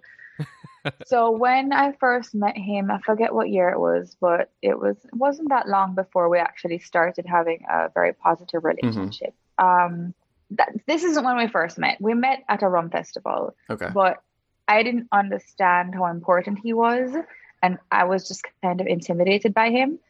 Now, his recollection of our first experience was that he was really nice. And he was you know encouraging and he was impressed that hampden was there and he was impressed by me. So i was just i think terrified of him because sure. of his reputation. Um, and that those assumptions i think colored my interpretation and perhaps my insecurity as well knowing that there's so much now well at that point in time i had been in the rum industry long enough to know that there's so much i don't know. Yeah. Because at You're that like point aware in time, of that think, and it makes you yeah it's nerve-wracking. Yeah, I, I really only knew that i knew quite a bit about hampden production. Mm-hmm. but at the same time i wasn't good at science and chemistry and all those things and so you know i i feared anybody asking me a technical question. Mm-hmm. Um, and yes, I was trying to learn, but some of the things I just didn't understand. And I really, I really feared um, people perceiving me as this dumb blonde because yeah. I knew that there was more to me than that. But it was just, you know, regular insecurities. So I think that that really colored my um, assumption, my, my assumptions of him and my insecurities colored, unfortunately, or took away from my initial experience with him. And then when my parents and I were in Barbados for a vacation, it was our first time to Barbados. Um, I wanted to set up a trip to go to Foursquare. Of course. So mm-hmm. I set up a trip to go to Foursquare. And for the entire time, Richard Seale only conversed with my father. now, my father doesn't have anything to do with the rum production. Yeah, my yeah. father is a brilliant, lovely, charismatic man. Everybody loves him. Okay. But he owns a real estate company and mm-hmm. you're the rum person our dry cleaning businesses and he you know manages all the properties for the group but he doesn't know anything about rum he drinks it so my mother who you know worked down by the distillery she's the person who bottled the first batch of rum fire herself um, she offloaded the boxes. My mother and I were the ones who were in the rum industry, yeah. and Mhm. Richard wouldn't talk to us. Now, in retrospect, Richard is more comfortable having a conversation with a man, perhaps because he doesn't want to come across as being too friendly, which other people don't necessarily consider. So he didn't Mm. want to make us feel uncomfortable. Sure. And he preferred conversing with my dad. And my dad is just so, he's easy to talk to. Yeah. Um, Richard is shy. He's actually a shy person. So it wasn't long after that that I I I I believe it was a conversation that he and I had Mm-hmm. that made me realize that he was a huge Christelle fan. Like he was a fan of me, not just Hampden Rum, but he made it clear and he was honest and open. And I think it was when, you know, when it was, it was when he was introducing me to Luca Mm. at UK Rum Fest shortly thereafter. And he was introducing me to people as Hampden, and then he would talk about Hampden. And I was like, what is this man me? on? I think does does he actually like is is he fanboying? So and then I became friends with his wife, Gail. Gail Seale, who's one of my favorite people in the world and one of my best friends. And she came out and she's like, You know, Richard doesn't like a lot of people. Richard loves you. And so I was so shocked. But then, so once I started to um, really benefit from that relationship, in that he would talk to me a lot. Um, I met Luca, he would tout what I was doing. He would speak about things that Hampden is doing or Hampden have, you know, practices that Hampden had remained intact or chosen to keep intact since my family took over. Um, he he would speak about that in a room full of people uh, without even know, knowing I was there or not. When that started to happen, and I started to hear how respected Hampden was from people who I respected so much Right. and whose knowledge base was incomparable, that's when I started to really understand how special, special. Hampden was. Yeah. And when Wow. then when I met Luca, I think this might have been the moment. Is this Uh, the marriage t- proposal? Uh, yep. Yep, it was in one of the upstairs. Um, Sorry, I didn't mean to, I didn't mean to to, to spoil the story. I but... know you just spoiler. Sorry. I know. Anyhow, we heard about the now, kiss as well. The, well, the kiss was a part of the marriage proposal. of course. And the mo- and the moment I was most mortified at any rum festival. but he, um, so I met Luca, and he, I went to his seminar and Richard knew that my mom had just brought some some because I had been in Europe for about three weeks already doing rum trips and mm-hmm. visiting with some importers and so on. And then my mom came to London to meet me. And I didn't bring all the samples of the four year old because at the time we had been aging for almost five years. Mm-hmm. So, I, so my mom brought up some four year old samples for me. And I brought them around to Richard was the first person I so happily carried them to, and he tasted them and he was like, Christelle, this is this is incredible. Like I must make you you must take it to Ian. So we went to Ian. Ian says, Christelle, this is this is incredible. I'm like, really? Thanks. My grandpa made us put it in barrels. you know the story. I'm like, okay, if you say so. So Ian says Sukhinder has to taste this. So Sukhinder, for anybody listening, um, he is the owner of Specialty Brands and the Whisky Exchange. Mm-hmm. Mm-hmm. And um, years before, I had taken Rumfire to Sukhinder, and Sukhinder was not a fan. Mm, Liquid was fine, but he hated the branding. Um, your fears, your fears coming to my light. fears. right. uh, you see, these are the things that made me insecure in a room and I loved Sukhinder. Like I had a I had a professional crush on him. I just love how he manages his brands, um, sure. the whiskey exchange, particularly how he's grown that. Yeah, and I love his I love his quiet power that mm. he really brings into any room that he steps into. Mm-hmm. He's not at all boastful, but he just commands this respect and presence that mm. that I, I really respect. So anyhow, so I took it to Sukhinder. By this point, I'm like, Richard has told me it's fantastic. Ian has told me it's fantastic. Now, Sukhinder, like my knees are shaking. I'm just this waiting. Like a, it's like a video game. You're getting closer to the final boss, right? so, Sukhinder, at this point, I'm like waiting for somebody to tell me, uh, you know, could be better. It needs to yeah. wait a few more years, or something. Because in my head, I'm like, it's four years. It's not not like it's a 20 odd year old. At that time, I wasn't yet, I didn't really yet understand the importance right. of tropical, tropical aging. aging. Yeah. Yeah. So take it to Sukhinder. Sukhinder goes, Can I get this in a private label? so when he that's said a, that, a good me, response. I said, I said, Okay. I mean, I wasn't telling him yes. I, right. I, I, that was, you know, that was kind of. It was the moment you knew you had something. Oh, it was the nail in the coffin. But yeah. then the hammer on the nail in the coffin Luca was Luca Gargano.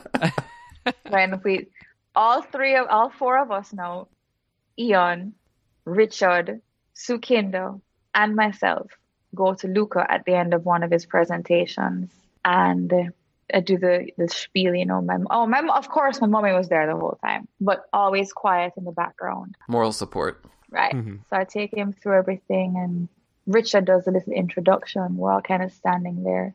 So, you know, in true Luca fashion, he tastes it first and he goes, Wow, wow, this is good. And then he goes on to the next one, same reaction. And the third one, he goes, Whoa, Christelle, if you have 50 barrels of this rum, I marry you tomorrow. And I'm like, Mommy, Did I ask have, for this? I'm like, we have it. I remember how many barrels of each we have. I think um, this one we have 200 barrels of this right now, right? And she goes, Yeah, we have like 220 of that. And I said, Yeah, Luca, we have like 200 barrels. But before I could say anything about not wanting to marry him, the man grabbed my face right?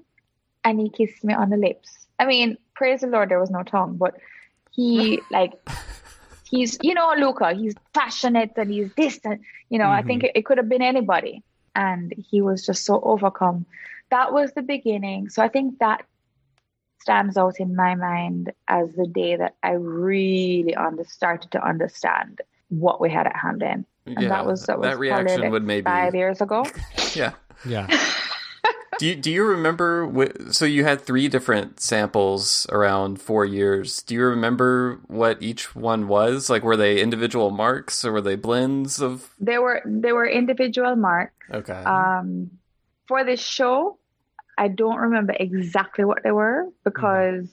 I mean, I don't remember. I could I could probably look back in my emails ah. because I would have had to have emailed the distillery manager at the time and tell him exactly what I wanted to be put in some flasks and sent to Kingston for my mother to take on a plane. Okay, like, that's how it would have worked. So I'll do some. Re- I'll I'll go back into my emails. It would be fun to know which again. specific mark elicited the marriage proposal. I think it might. I think it might have been LROK. Okay. Mm-hmm. I think it might have been LROK. Oh gosh, I say L Rock all the time. Is that just me? I know it. No, it's Luca. Luca is the one who has done the L Rock. Um, okay. he, he has made L Rock the, the name of the mark, which is fine, and Doc yeah, I was gonna say doc. people have different ways of say. I say DOK. I say so L Rock. It's DOK because it's actually the acronym for Dermot Owen Kelly, who exactly. was the right. distiller at the distillery at mm-hmm. one point in time. LFCH is Lawrence Francis Close Hussey. That mm-hmm. was my that's my late grandfather. So LFCH is a mark that we created when we took over when we took right. over ownership. All the others As, were no, o- OWH. So the two, the okay. two lowest the two lowest ester marks are the two that we created when we took okay. over, which was OWH after my late great grandfather, um, Outram Warmald Hussey, and uh, LFCH, which was my now late grandfather, um, Lawrence Francis Close Hussey. All of the other marks were we inherited. When is there, why isn't there a CH yet? There's a C Diamond C H. Diamond H but it's not. Um, the diamond is the ring diamond that Luca was going to use. Not me. it's the C diamond H, uh, but it is not. I think it's continental. I don't. I don't. I, I don't know what the reasoning would have been behind that, but hmm. continental hmm. high. No, we like Christelle Harris better. Right. Thank we you. think C diamond H clearly. I'll, I'll create my own mark one of these days, and yes. it's going to be C C R H. I don't really like how the R fits in, but that's my that's my middle name. we can work on it. we will get we'll there. CRH. There you go. We'll figure it out. So, Christelle, fast forwarding a little bit more to the present. Of course. I do recall hearing about some expansions to the distillery uh, recently including mm-hmm. I think a new aging facility. Mm-hmm. And I was wondering if you had any information can give us a little bit of an update on that. And is the intention there just purely to scale up capacity, or are there more you can say about future plans for why that's happening? Yeah, no. Um, well, I think it's twofold. But in, in regards to all the infrastructural improvements we've made, so we've put in two new pot stills. One of the one of our existing pot stills was decommissioned, in order to place the pot stills where we needed to, the new mm. ones. Um, and that one that's currently decommissioned is soon going to be recommissioned. So the the purchase and installation of the new pot stills, the building and implementation and filling, or well, we haven't filled it yet, but beginning to fill um, of the new aging warehouse, the implementation of a micro turbine the conversion from bunker C oil to LNG, which we're now currently using for our energy. All of these are infrastructural upgrades that had two two driving forces. One of them was distillery efficiency, mm-hmm. obviously, and the second one is to be able to increase our capacity to More keep Hampden. up with our for Ham for Hampden Estate rum. Um, yes, we're still doing Rumfire. We actually relaunched Rumfire, the original Rumfire, not the rebranded one. The rebranded one is now gone. So mm-hmm. if anybody if anybody can actually get their hands on any product, uh, I know the 70 CL had sold out long ago, but I think there's some 35 CLs of the Rumfire Velvet for Europe um, and the UK still lying around. Collector's um, items they're now collector's items because they will never be made again, um, for sure. I thought you were going to say was... you wanted them all to come back to you. Like, bring those back. No, and you know the fun. Can I tell you a funny thing? There was some product because I had a container that was coming to Jamaica and it wasn't filled.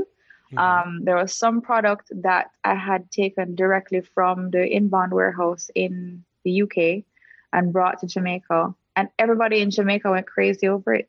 They wanted me to to bury Rumfire, the original, and rebrand using Rumfire Velvet branding.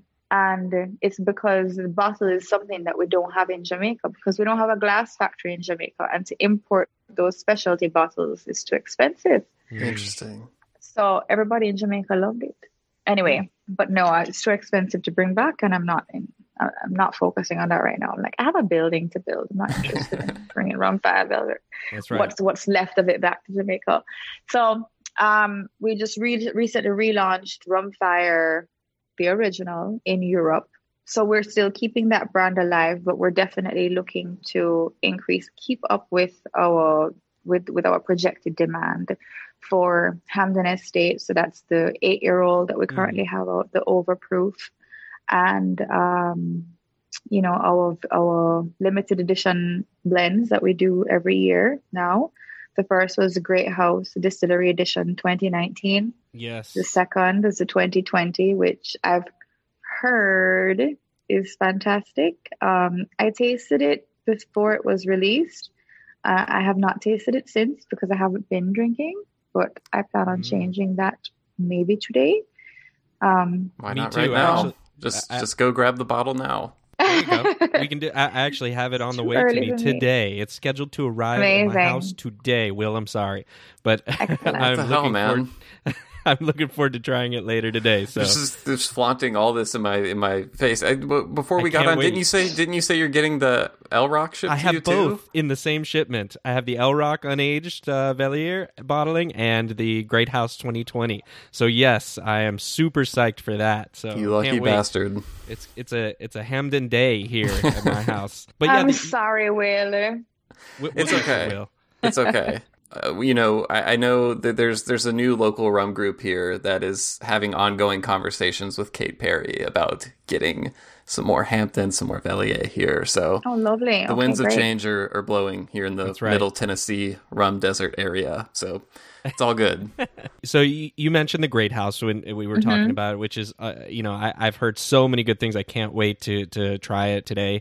It seems to be selling out everywhere. Uh, it hits shelves. And I was just wondering, where did that idea come out of, and how did that come about initially? And then, how does this year's release differ in terms of some of the specs from last year's? And and is that going to be continued as just a vintage every year of the Great House? Yeah. So I wanted to create something that was exclusive to the distillery that mm-hmm. you could only get at the distillery. Ah, sounds like well, those plans have changed. Well. plans changed slightly because Mr. Luca Gargano tasted the blend and he said, "Ah, oh, Cristela, you must give some to Luca." so I know you guys can't see me, but I just did the whole hand gesticulation because it's it's obligatory that I can't right. just say it with the accent. It's like the it's like the it's like the AOC meme, you know? Yeah, yeah. exactly. Yeah. Fingers up, right. connected. Yeah. yep. Um, but he wasn't physically present this time, so you didn't have to worry about any of that stuff, right? It was just you know he actually was physically present oh, that oh, okay. time. He was in Jamaica, and no, Lu- Luca and I now have an understanding of what is acceptable and what is not acceptable. Right. Yeah. And I have no issues with him crossing that line. So we're we're good. He he doesn't have any. You know, the funny thing, he has no bad intention. Oh, of course not. But yeah. I think he, he, one has to communicate, however, if there is yeah. anything. So and cultural um, differences, no, of course, and yeah. culture, of course. We're a worldwide so, phenomenon now with this. Uh, I know, know, right? So, um, no, he was. Pre- we he we had that conversation in Jamaica, and I said, you know what? What happens overseas is more important to me anyhow. Not because the foreign market is more important, but because the brand is so much more ex- uh, respected overseas mm. than it is locally. So I said, sure, I'll give you half of my allocation. Got to give the people what they want. Yeah. And so we did that for the 2019. We've done that for the 2020. The only difference is the 2020 was actually bottled in Jamaica. Mm. So eventually, I'd, I'm, I'm, I'd like to bottle everything that comes out of Hampden in Jamaica. It's just that our current bottling facility can't manage that. Mm-hmm. So And is the same. We're working blend? on it. That will be done. Yeah. It's so the it's same the blend. same Mark? blend, Yeah. just one. The vintage is one year later, Gotcha. and that is going to be and that is going to be the intention going forward. Okay. Gotcha. Uh, but that is not the extent of the releases, though, because we do have some, obviously, some Habitation Velier releases under the Mhm. Hampden, or Right. some Hampden releases under the Habitation Velier line, Right. um, which is really more intended to be an educational line. Um, a lot of that- that's what- individual that's what marks was- with those. Right. That's how it was created. And then there's also the Hampden Estate, the Endemic Bird series that Yes. People are going Uh, crazy for those. I know um, I can't go crazy because I don't have any. Well, Join the club. do we in Join the the US. club. exactly. No, but you're getting some soon though, which wait, I don't know what? if you know that. What? Say say what? I didn't know that. Say what again now? Say so what again now? the the the uh the single cask uh, endemic bird series are are heading our way in the US. So, you know, because you have a lovely, you know, you, you guys should really send fan mail, not to me, but to this lovely lady named Kate Perry. Oh yes, we've heard of her. Yes, Yeah, I you've think we've of sent her. Kate We've sent her some fan mail in, in our day, maybe in the form I of you know messages. I send her fan mail all the time. um, I'm a big fan of hers. So I actually did not know this because I I, I, I thought that the Endemic Bird series was a Europe exclusive. Mhm. Well, not necessarily Europe. I just didn't realize it included the US. However, I spoke to Kate. So this information is just being brought to you. I'm, I'm just hot off the I'm just presses. a, I'm, I'm a conduit. I didn't even know it myself, but I spoke to her this week. And she said that I could speak about it in this forum today. Excellent. Okay. Thank you, Kate. She said uh, we will have the Endemic Bird series single cast in select markets in the US. Markets. select markets. I Did she that's Florida reveal will. what those select markets are? No, but she revealed what the casks are. Okay, that's good info. Yeah, we will. We will accept that information as well. Do you want to? Li- okay, so it's the Peewee, the Hampden nine year 2011 LFCH, Ooh. the Mhm. Spindalis Hampden nine year 20, 2011 LFCH, the different cask number. Uh huh. hmm Um, Hampden 10 year 2010 LROK, the Woodpecker. Hampden 8 year 2012 OWH Euphonia. hmm And Hampden 8 year 2012 OWH um, different cast. So that's 665 called Elaenia. Wow, So that's a those pre- that's a pretty great five lineup. casks Yeah. will be coming to you. Um, I don't know what the markets are, but We can um, probably guess I- at least what, what a few of them will be. Sure, I know sure. we could. But why bother make the assumptions? we try not to deal in assumptions here. Um, I know, me too. Do you have a favorite endemic bird? Um, I haven't tasted any of them. No, I just mean like the Just actual bird. animal itself. Oh, endemic bird. Oh, uh, I mean, I've, you know, and actually, I take that back. So I taste, I've tasted a lot of the different casts without knowing which ones they were. Yeah. Because um, whenever I go to the distillery, uh, whenever I have special rum lovers such as yourselves, and I'm able to get myself away from Kingston, I, I, I try to. And whenever we have like rum VIPs come through, we try to take them into the lab Ooh. and so, in going into the lab, the lab has all the samples from Mhm. anything that we've ever sent, that we that we really ever distilled.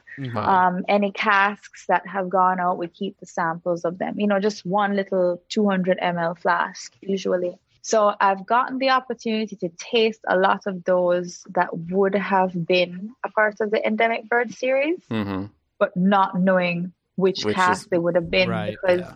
You know this is really kind of uh, it's it's a very new concept for us Yeah. at Hampden. Yeah. Mhm. Um, my palate has only just gotten used to the different marks. I mean, yeah, I've been drinking it for ten years, but um, I've only just gotten used to the different marks. Never have I really thought about really analyzing one cask against another. It's Yeah. the exact same distillation run and it went in the barrel on the same day or the same week kind of thing Right. so um, that's something i'm looking forward to getting into but i Mhm. can only do it in my lab because we don't have any of those bottles here do i have a favorite endemic bird um, well i don't know what it is but my favorite bird is the the national bird of jamaica which is a Dr. Bird.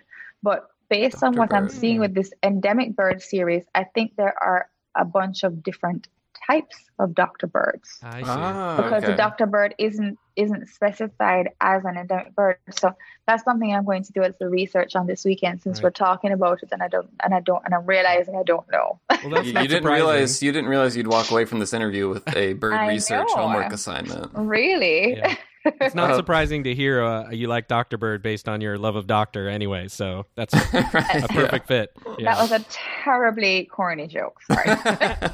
Thank you for calling him out on that. You know, sometimes I'm, I'm alone and having I'm to call out these corny jokes, but yes, no, yeah, I'm on your side. Will I appreciate the support. you know, on on the notion we've talked about the all these releases coming from the Hampden brand and we, we've touched on the fact that Hampden rum was being made and sold to Europe in bulk for, for so many years and so many years, but it's only recently that there's been a Hampden branded product, you know, rum being aged there in Jamaica uh, and sold under the Hampden brand. And I, I was wondering, just interested in, has having its own branded rums impacted anything like at the distillery itself in terms of pe- people working at the distillery? When you're able to see something that you're making, then having the place's name on it. Like I, I don't know, it's, it seems like that would be um, a nice feeling. I, am just curious if the, if you feel like that's had an impact on anything about the way distillers look at production or anything like that. Has it had any kind of effect? Um, yes, but I think that a big part of it is still missing because they're not seeing the local market um, demand it at right. all. The local market is still very much driven by the big boys. Yes. Um, and playing that space is very expensive. Mm-hmm. For me, it's not worth it. Why? Not because not because it's not important to me, but because, as I said before, there's so much respect for the brand overseas, where you know um, we don't we don't need to give away anything to sell a bottle overseas. Yeah. Yeah. Locally, I'm going to have to give away nine bottles before I sell one. Mm. You know, even with the yeah. even with the Great House um, Distillery Edition, I have product here. I have product here from 2019. I have product here from 2020, and I will I will have that product next year mm-hmm.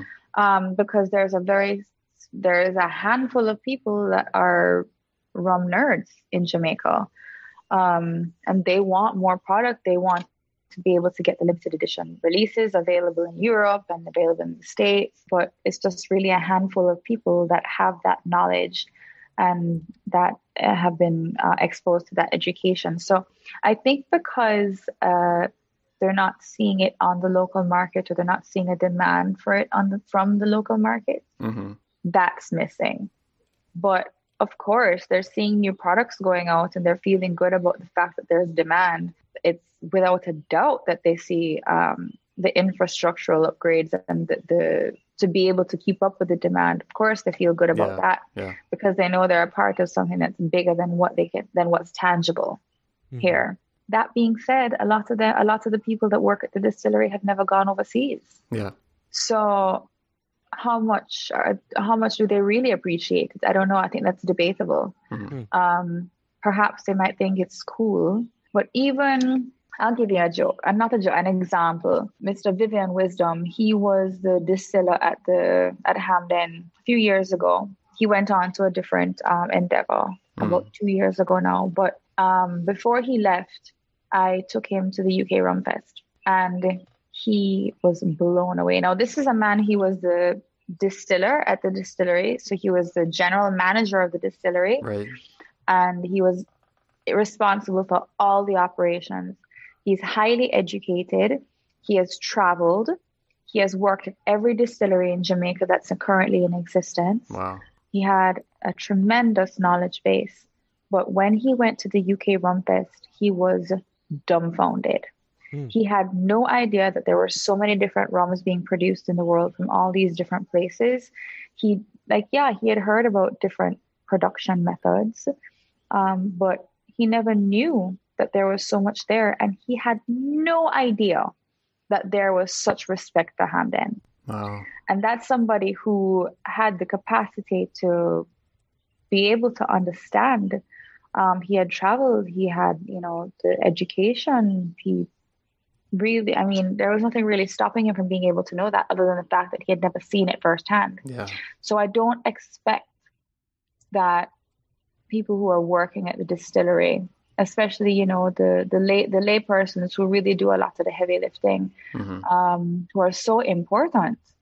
Um, people who who make sure that the fermentation vats are kept intact. Um, people do the maintenance on the fermentation houses. People do the maintenance on the pot stills and the implement and the installation of the new new machinery. To be honest i think at the end of the day a lot of them are just going to work Sure. Yeah, maybe it feels good to see the, you know, trucks leaving with product, but how much is it really impacting them and their their livelihood? Mm-hmm. Mm-hmm. It's allowing them to be able to keep their jobs, but yeah. I think a lot of the time, unfortunately, that's that that that's kind of as far as they, they their vision is job. allowing them to see. Sure. Yeah. Yeah. They're happy that Hampden is open, but I don't. I think sometimes a lot of them might just think, oh well, they they might not have considered it closing. Yeah.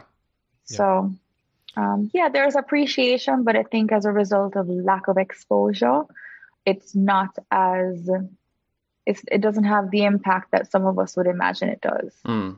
Actually, I'm happy. I'm, ha- I'm happy you made me answer that question because perhaps I think perhaps I need to do something about that. We'll see. Mm. Thanks. Yeah. Sure. So let's almost take the opposite perspective and shifting kind of thinking about Jamaican rum in the global market uh, overall, as you kind of mentioned, and, and, thinking about it from that perspective. I saw an article pretty recently where Roger Barnes, brand ambassador in the UK uh, for Jamaican rum, said, I, I think uh, Jamaica is the Islay of the rum world.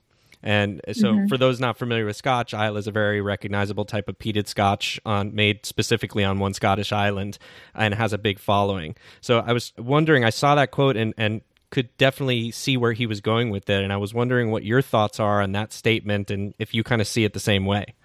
Absolutely, I do. Um, I obviously because if you just from a, from a from a very basic point of view, if you know anything about rum and you smell a bottle of Jamaican rum, it doesn't have to be Hampden, doesn't have to be Worthy Park, it doesn't have to be one of the pot still exclusive ones mm-hmm. or Appleton Hearts, which I have not gotten the chance to taste, but it's okay. I haven't either. Um, same. Don't worry.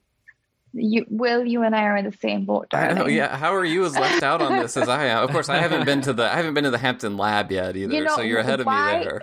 No, but seriously, you asked that question in jest, but the truth is because of the same thing. Because the brand, because what makes what makes it so respected overseas isn't what we pay attention to locally. It's not the market. We pay attention. Yeah. It's not the market. Yeah, yeah. The market is is right. you know it's either hype. So if something is super trendy overseas, then we'll gravitate towards it, or brand loyalty for good reason to Appleton and Wray Nephew. Yeah. And they can't. They're they're not going to see the the, the general public is not going to see the value in spending so much money right. on something that well, they can just buy the Appleton 8 or 12 and they're mm-hmm. great products. Right. So, sorry. I keep going off on tangents. We love tangents. Um, That's what this is for. Guys, what was I saying? Uh, you were talking about the comparison between Jamaican rum and uh, right, Islay, sorry. Islay Scotch. Yeah, if you smell it, you know that it's Jamaica. Yes, okay, so right. you know it's a Jamaica rum, regardless of whether it is an unaged, column still, or if it's a 8, 10, 12, 20 yeah. year tropical aged pot still or there's anything like in between. There's a signature. Now, there's that. But we could also take the statement uh, from a different perspective. Scotch whiskey, the way I see it, that category has grown has has grown exponentially more recently than historically. And with the advent of single malt only happening in the late 1960s, mm-hmm. although single malt is only currently responsible for a small percentage of global Scotch whisky sales, I would mm-hmm. argue that the Scotch whisky category as a whole has benefited from the value added by the advent of single malt and the respect perception. Right. and perception yeah. of the uh, of you know the fact that this is a high quality spirit. Yeah. So even the blended blended scotch whiskey has benefited so much from that added value of it being a, a highly sought of, of, of, of single malt being a highly sought after rare more highly valued product now i say that to draw comparison to the, what's happening in the rum industry although pot still rum has been been around forever mm-hmm. i think that the rum category has somehow uh, not not not been so lucky because mm-hmm. there have been so many different uh, because of the categorization issues you know what is called rum in one geographic region to compared to another there's been consumer confusion i think mm-hmm. because there's so much diversity within the rum industry that i think the consumer has not been given the opportunity to really be able to understand how to value rum. Yeah. Now, with the advent of the repopularization, or I'd say the renaissance of pot still rum and an understanding of why it's so valuable, mm.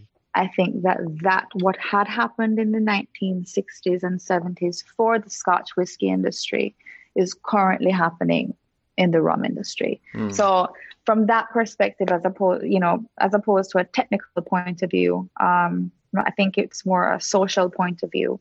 I, I, I, I draw that comparison and definitely agree with Raja. Yeah. So Christelle, we're gonna have to have you back on at some point because like there's still yeah, I so have much. To wrap up. yeah, no, John has John has a meeting in 12 yeah. minutes, and so we want to make sure that we don't forget the rapid fire segment of the interview. Yes, come with the, my rapid so, fire. Are you prepared? Do you know? Do you know what you are in for right now? No idea. do I? Do I just better. answer things? Do I answer things as quickly as I can? That is literally exactly, exactly okay, right. Yeah. Go. So we'll we'll put 60 seconds on the clock. We're going to yeah. give you 60 seconds worth. We're going to try to get to as many of these as possible through your quick answers. And uh, Will, I, am the I'm the timekeeper. Yeah, um, the timekeeper. Wait, were you saying your grandfather was a timekeeper? Right. yeah. So Will's okay. So I'm doing a little bit of timekeeping right now. Okay. So on your mark, get set, and go. All right. Neat or on the rocks? Uh, neat. Column, pot, or blend? Pot. Hampden Overproof or 46? 46. You have three acting credits for films on IMDb. Which film should fans go see first? All right. Uh, L Rock or OWH? OWH. All right. OWH or DOK? OWH. Is there any truth to the rumor that Rumfire is just the first in a line and that Rum Earth and Rum Wind are also coming soon? Zero maybe they could all be released together in September. Uh, not not even answering that question. Go. Fa- favorite place in the world to drink some Hampden rum? Trelawny. All right. We know that the story Luca Gargano proposed marriage to you immediately after trying some aged Hampden rum. Has he tried to put a ring on it since then? No. favorite person to share a bottle of rum with? Richard Seale. All right. What's the best tip you can give us to get Richard Seale to smile or laugh? Put me beside him. That's time. All right. Great. Excellent job. Very on point there, Krista. Get good answers quick. Thank yes. you very much. Thank you. Well, it's I had like, do you see the size of my coffee cup? It's literally 16 ounces. That's a big mug. Primed. Yeah. Is that an espresso uh, uh, as well as a rum fire or no? no, that one is just that's just coffee. Well, okay, so we I think we've covered a lot, but anything else to add uh, or share with rum fans out there before before we no, go? No, just um, actually, yeah, I will just say um, thank you for indulging me because uh, without you. you. guys, I would have nothing to do with rum except to continue drinking it. Um, when I went into the rum industry, I thought I knew so much because I had been exposed to one of the best brands in the world from a very young age, Appleton. Yeah. And Wray and Nephew. I didn't drink and Nephew when I was younger because I thought it was too strong. But in Jamaica, you know, we kind of we it's it's not legal. We're not supposed to drink before the age of 18. But I had a couple of drinks when I was a teenager, and I didn't know any other rums really, but I knew that in terms of spirits, Appleton was considered great. And so the fact that I had been drinking it or I had tasted it and had access to it since I was 14 somehow made me feel like I knew enough about rum to be a part of the industry. And I did not know anything. Well, I would say really. that's certainly a better teenage introduction to rum than what American teenagers get. I I would definitely agree with you. So, um, just from every every everybody that I've ever had any contact with in the rum industry, whether it was ten years ago or today, thank you for being patient with me, and thank you for trusting me to to bring Hampden to the market and create relationships that have been able to facilitate that. And thank you for appreciating Hampden. And for those of you that have been a part of my life, you've all played a role. So thank you. And to those of you I haven't met yet, I hope I do. And that when I do, you ask me all the questions, but just don't propose. the one question that's off limits. Yeah, awesome. Yeah. Uh, thank you, Christelle. This was really great, and uh, thank you for you know getting Hampden into uh, the the hands of more people out there. Mm-hmm. Um, we we all owe thanks to you and your family for that. So we appreciate it. My pleasure.